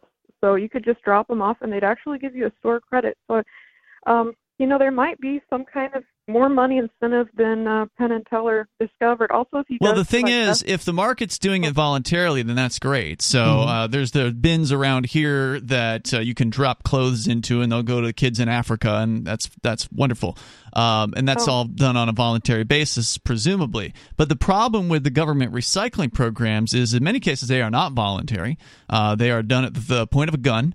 And you will be threatened uh, with violence if you do not participate in those programs in some areas of the country. This one isn't one of them. New Hampshire does not have that problem, uh, at least that I'm aware of. Certainly doesn't in Keene, but uh, where I come from, it, it if New Hampshire was going to have the problem, it would have it in Keene. yeah, that's Yeah. for sure. Uh, and uh, where I come from in Florida, it absolutely was a mandatory program. So that that's one thing. And then the thing the uh, Penn Teller pointed out was when the program was created was in the 1980s, and it was basically created as a government make work program. It was essentially a program to hire bureaucrats. That And you have to consider everything those bureaucrats consume as part of the cost. More coming up.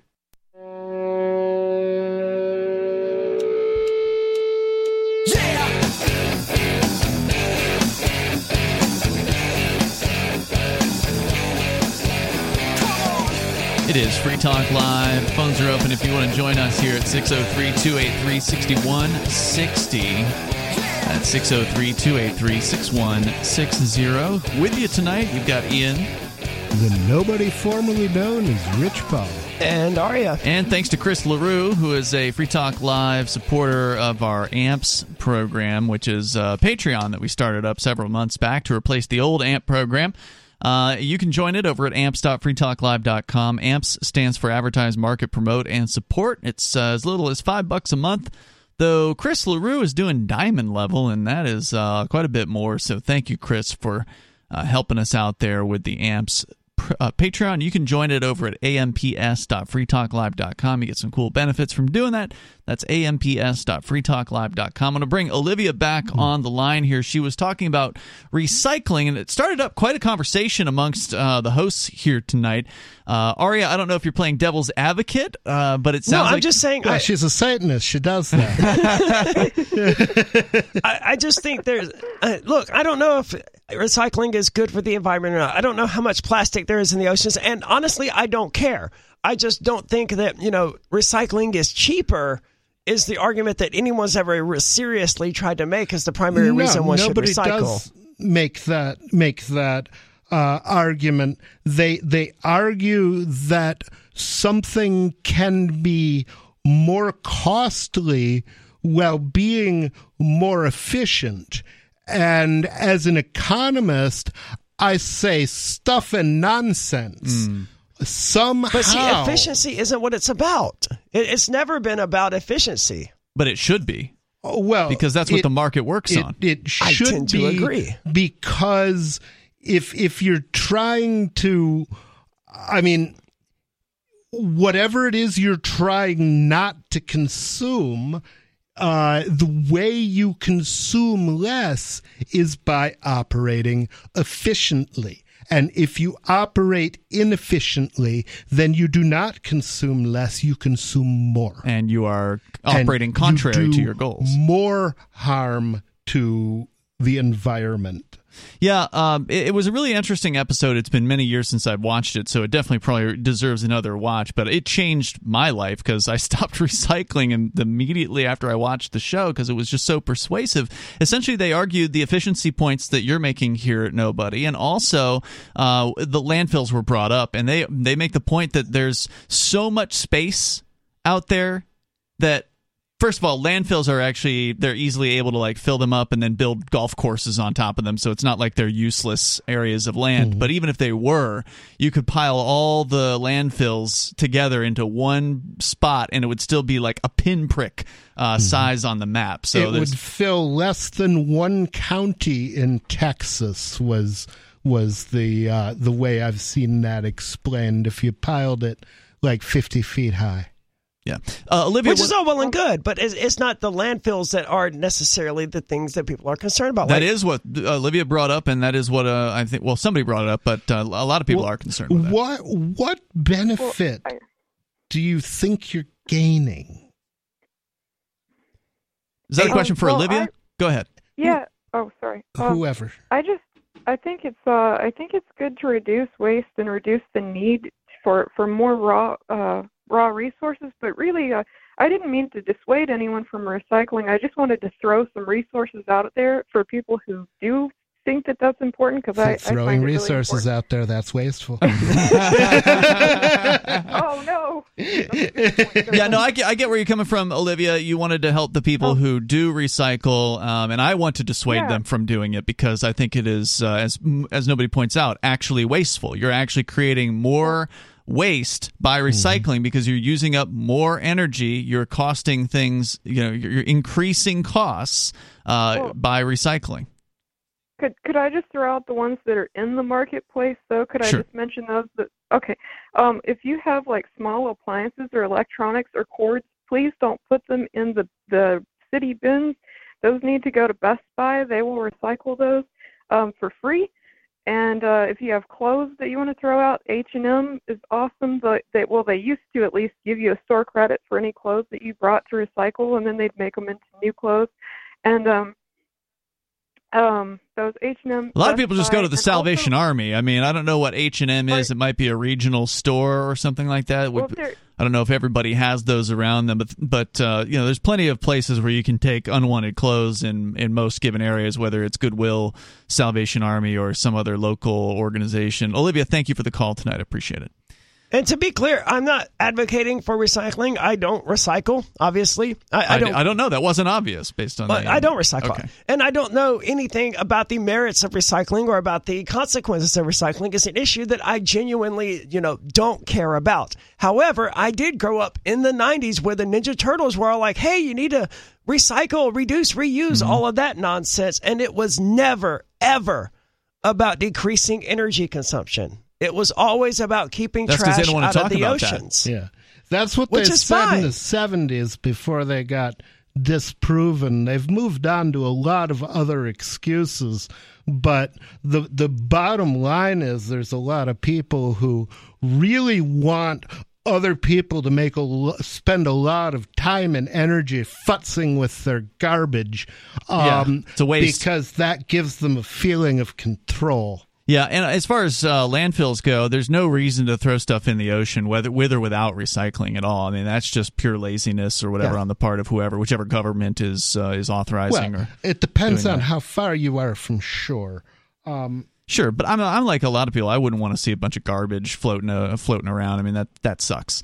Uh, mm. Let's let's go to we got uh, I think we have Edward here on. Well, the nice thing about the plastic in the ocean, for what it's worth, is fish, like birds, have kind of gizzards and they eat rocks to grind things up.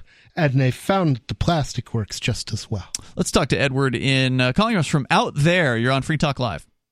Good evening, everyone. Welcome. It's Edward calling from, from out there again. It's following along sort of in the same environmental talk that's that's been going at least for the last last 20 minutes or so. But this goes out to all the pilots out there, and it's not going out to the pilots that work for the airlines and and uh, do good things and get us from point A to point B. These these are the type who like to get on their knees and they like to lick boots and they like to work is coming and what has already been here, especially from people such as David Keith, Ken, Ken Caldeira, and hmm? Alan Robock. Yeah, I, I have to. Alan, I, I have Alan no Robock. idea. So okay, okay. There's Hold- three names. I have no idea what the hell you're Cal- talking about. I know a Okay, bunch of pilots who are There's- not airline pilots. Are you talking about military Okay. pilots? Okay, let me get through what I'm first saying. I'll hand it over to you. The last name is Alan Robock. What these guys were were climate grifters in the 90s. They shifted everything. They're MIT scientists, and their grift in the 90s was man-made climate change engineering. So once all that goes around and they put the scare out there, they've ta- this all, all this has been going on with the 40s with defense research.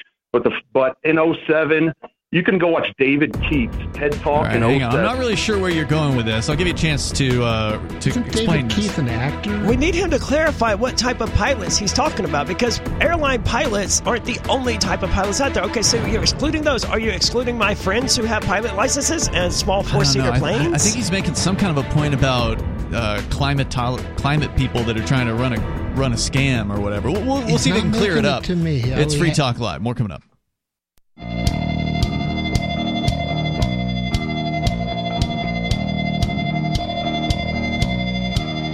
It's Free Talk Live. Phones open. Join us here. 603 283 6160. We'll do our best to get you on the air. Phones have been blowing up uh, for the, like the last hour. With you in the studio tonight, you've got Ian. Nobody. and Aria. You can bring up anything at 603 283 6160. You can join us online as well over at freetalklive.com. And uh, you can join our chat server at chat.freetalklive.com, is where you get the instructions for how to do that. That's chat.freetalklive.com. It is a Matrix chat server, which means it's open source, self hosted, and it is federated with other Matrix servers out there all around the planet. So head over to chat.freetalklive.com. Let's go back to the phones here. We've got Edward calling from out there. And Edward, I- And if I can give you a Shakespeare quote, be plain, young son, and homely in thy drift, for riddling confession brings but riddling shrift. Well, Edward is talking about a grift in this particular case. Uh, you, you, but it's not really clear what you're getting at, Edward. Could you try to clarify for us? I'll do my best. So, like like Rich Paul said, David Keith, yes, spelled just like the actor, except he's an MIT scientist. So this is one of the scientists creating the Hegelian dialectic of problem reaction solution. So throughout throughout the 90s, the scientists David Keith, Alan Robock, they create the the problem, which is men are warming the earth. So once that grift has to get taken to a reaction, they create the reaction. The reaction you can re- see his TED talk. The reaction is to block the sun. It is to put heavy metals into the air and to block the sun and, and creating intentional climate modification. They call that that's what they call. it. You can go to to Wikipedia. Intentional climate modification is the This goes by that- another name as well. Geoengineering is another mm-hmm. name as well. But Well, the these- word I was thinking these- of is well, there's chemtrails. certainly things you can do to cool the earth, but being a New Hampshire resident, I do not approve. I think that I, w- I would have had a better winter if it was three degrees warmer. I- I agree. and and I am I heartily approve of global warming. Hundred percent, but you don't get a you don't get a choice in this. Uh, it's and it's not a debate on whether this is going to take place. The debate was in 07. You can see their TED talk. You can see their whole grift all throughout the. You know. I see the, uh, the the discussion you're talking about here that is entitled "A Critical Look at Geoengineering Against Climate Change." He says uh, he wants to inject not chemicals into the air, not metals, but a huge cloud of ash into the atmosphere to deflect sun and heat. Didn't they try Well, if that Biden in the keeps pushing Putin, we may get his wish. Didn't they try that in the No, no. Matrix movies And we got a whole bunch of robots? It's just chemtrails. That, that's that's all he's getting at here. He's just not using that word. Is that what you're getting at here, Edward, or are we talking about something else? What we're talking about is what they're calling global dimming right now. They're blocking out the sun completely. In New Hampshire, you guys might not be facing this. You go to uh, whether it's Christchurch, whether it's Australia, whether it's Ireland, the whole thing is complete. They're blocking out the skies in every country. Grid formation. They got this this stuff down to a this science. is why he I mean, this up is, this is pilots. the pilots are the ones Ah. who are enacting this. This, this is not your friends, Will, will you just say the up there- word? Will you just say the word chemtrails so we can all get on the same page here? Is What- that what we're talking about? Yes. We're we're talking. I'm using their terminology. I'm Well, using their term- Yeah, he terminology. says Go- he, he's saying ash. Now the theories about chemtrails is that there are metals that they're Yeah, like barium and stuff like that. the the chemtrail. barium, Well, you got to barium, bury them if they're strontium, and, al- and aluminum. Oh, okay, Sorry so you are talking about chemtrails. then. yes, of course he is. He couldn't I'm possibly be talking about talking about anything else. what they're talking about. I'm talking about what they are talking about. So you believe that the Intent- pilots, just to clarify, you believe that the pilots are actively playing a role in this, and that uh, they are trying to uh, to participate in destroying human life on the planet. It's run through all the NATO countries. It only happens through defense research. That's why you see these astronomical, uh, whatever the bills that you call them, the omnibus bills. That's that's where all these things get Now, get when you look up at the sky, uh, is this happening where you live?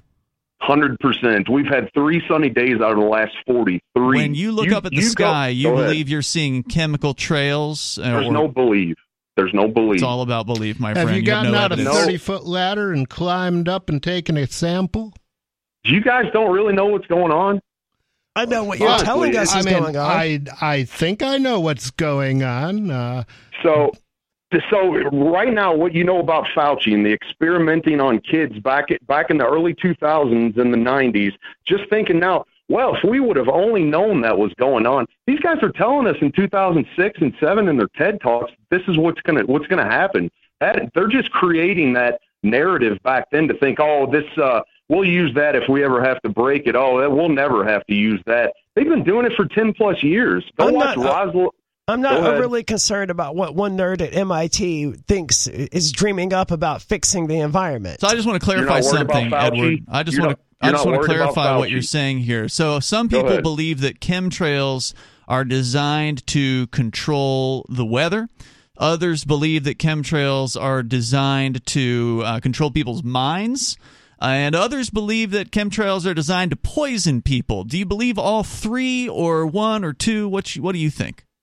Everything that's been occurring has been under research. This is all research to see how people react. They they see suicides go up when the sun's blocked out. They see uh, prescriptions get filled more. This is, I mean, seriously, guys. Okay, but you didn't answer my question. It's all three. Go go ahead. Go ahead again. Okay, the question is real simple. There's different beliefs about chemtrails as far as what their There's intentions belief. are. Okay, whatever, dude. There's no belief. What do Uh, you I look- think is true about the it? Sky, well, and if I you don't, don't, believe the it, sun. why should we? Okay. Do you know your weather? Do you, when you grew up, did you know what spring felt like? I just wanna what ask you the damn like? question. The sun, Do the you- Sun do came, you- The sun okay. came out. I knew what spring felt that like. I had a cheap ass mattress. All right, I'll give you one more chance here, Edward. Go is ahead. the purpose of these sprayings is the purpose to simply block out the sun? Is the purpose to uh, commit mind control on the people, or is it to poison people, or is it some combination of the three? Right now, what they're saying is to block the sun. They're blocking the sun. Global dimming. Rosalind Peterson, when she addressed So he the has a different. He has a different, uh, a fairly. That's what I think global dimming is a result of the public education system. I agree with that. I thought that was the point of the chemtrails all along was, you know, they're spraying aluminum and barium, highly reflective particles into the atmosphere with the goal of being reflecting a portion of the sunlight, like like the like Monty Burns in, in The Simpsons. That's, I would say, a uh, less popular theory from what I've heard people calling in about over the years. But thank you, Edward, for the call tonight. I just. That that's the only theory I've ever heard about it. So uh, I'm interested to hear the others. I think it's nonsense. That kind of person. It would be easier to put a you know a, a mirror in in orbit uh, in a in a solar synchronous orbit if you wanted Hmm. to just block out a small fraction of the sun. Yeah, that viewpoint is fairly unorthodox as far as the chemtrail believers out there. Many of them believe that the metals are designed to poison or, you know, or mind control people when obviously government education is far more effective and mainstream media far more effective at actually controlling people's minds.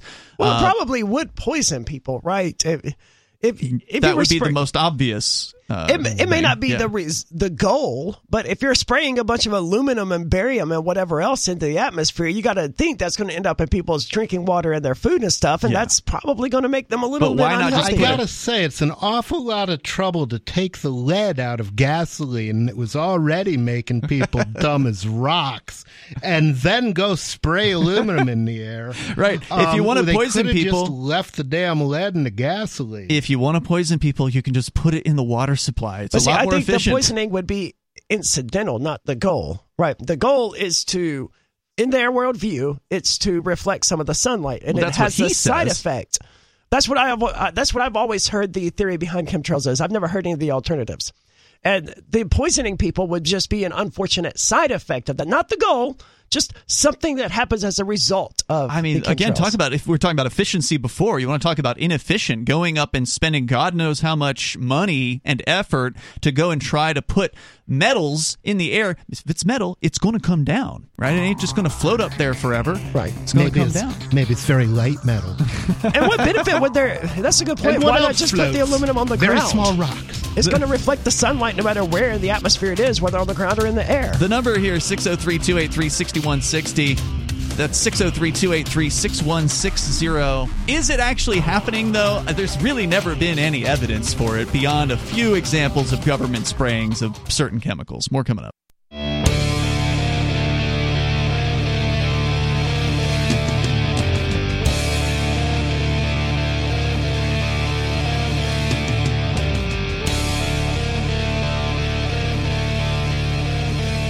It is Free Talk Live. Phones are open, but if you're not on the line right now, you're not getting in tonight. There's a chance we're not getting everyone in tonight anyway. yeah, there's a good chance if you're on hold right now, you're not getting in. Um, but if you don't get in tonight, it's okay. We do the show seven nights a week. You can join us again tomorrow for the Tuesday night show. We start at 7 o'clock at night Eastern. So please feel free to call earlier in the show. That way we can absolutely guarantee that we can get your thoughts on the air. Here tonight, by the way, it is Ian.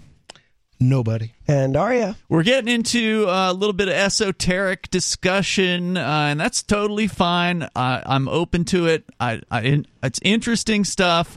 Whether or not you believe it, that's a whole other question. Let's go to more of your calls and thoughts here. We've got our uh, very own Joa. He's on the line from Breaking the Flaw. Joa.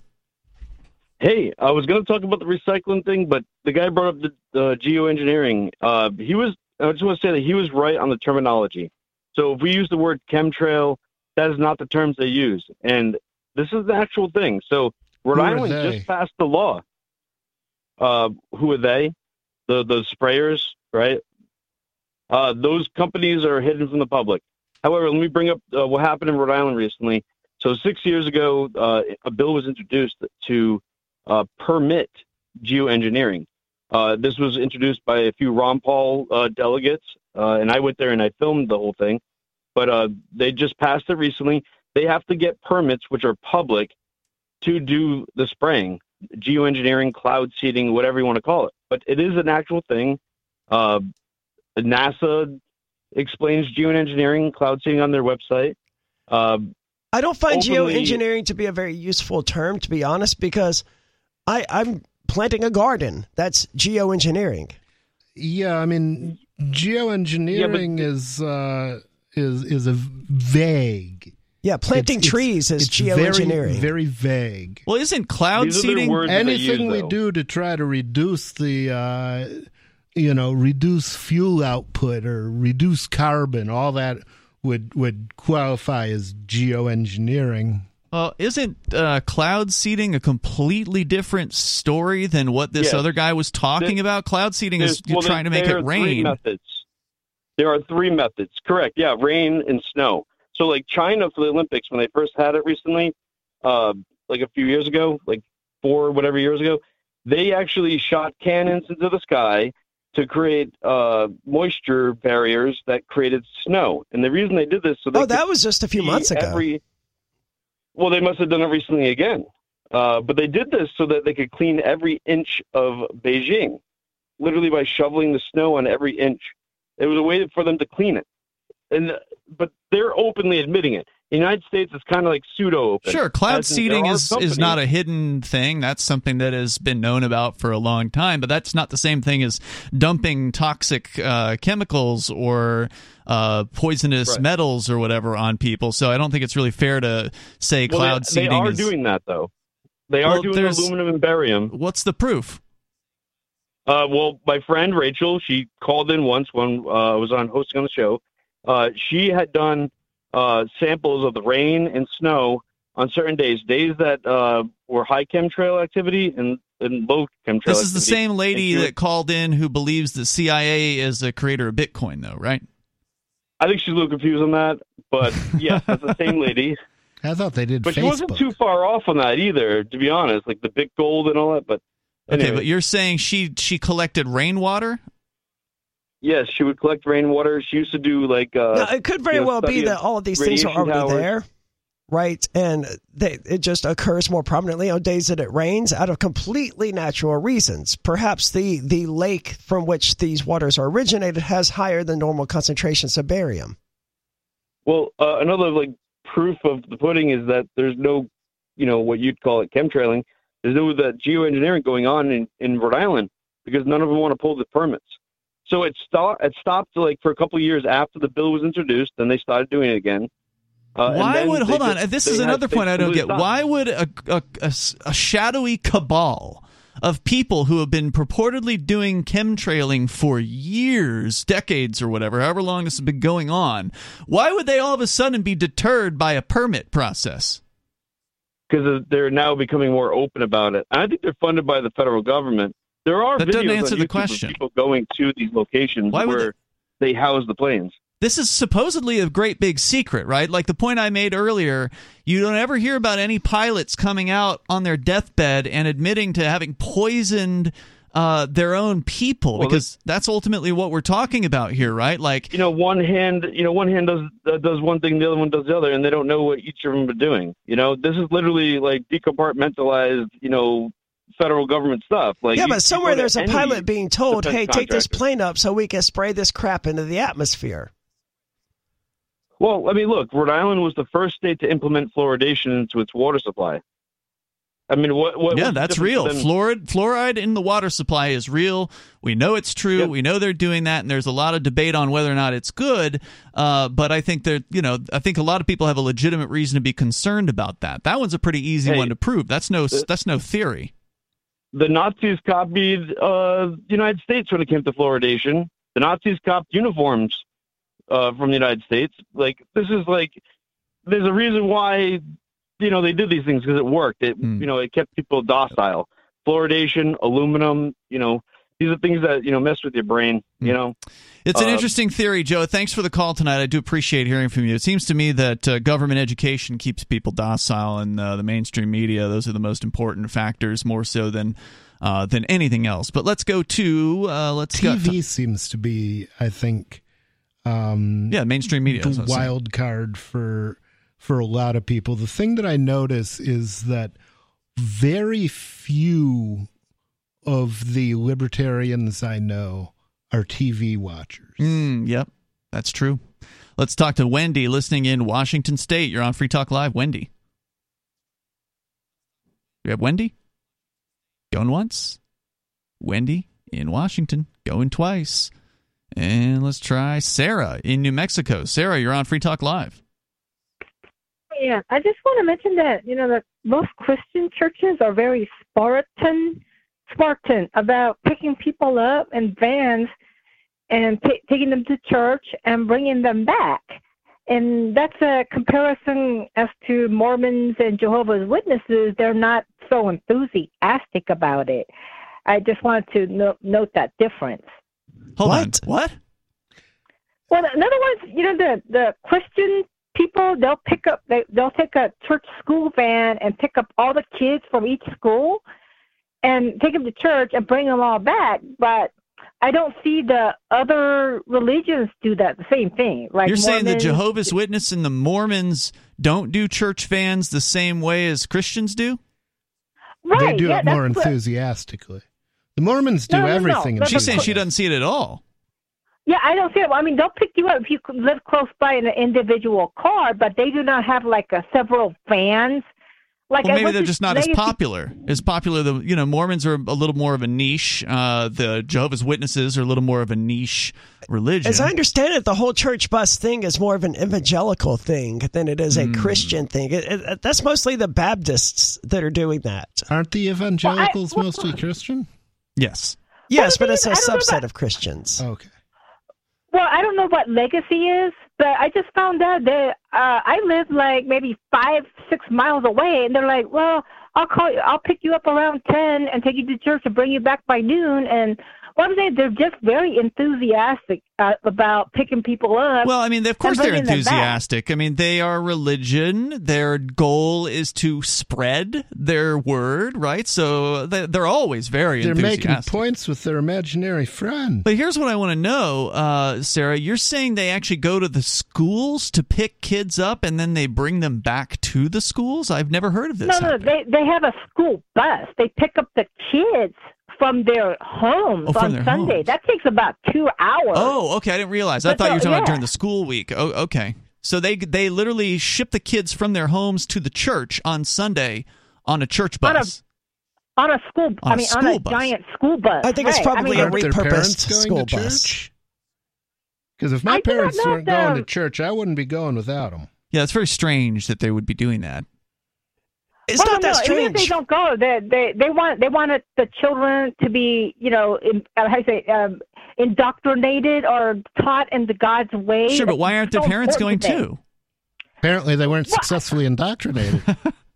Well, I don't know if they are or not. That, that, that doesn't matter. They want to take as many kids, Hmm. stuff them on the bus, take them to church. I mean, they're just very, very. Interesting, Sarah. I'd, I'd never heard of this going on. Well, but Aria, you say it if, sounds If you get them young, you can grift them for centuries. It happened a ton in Mississippi. just a bunch of kids, no parents, going to church.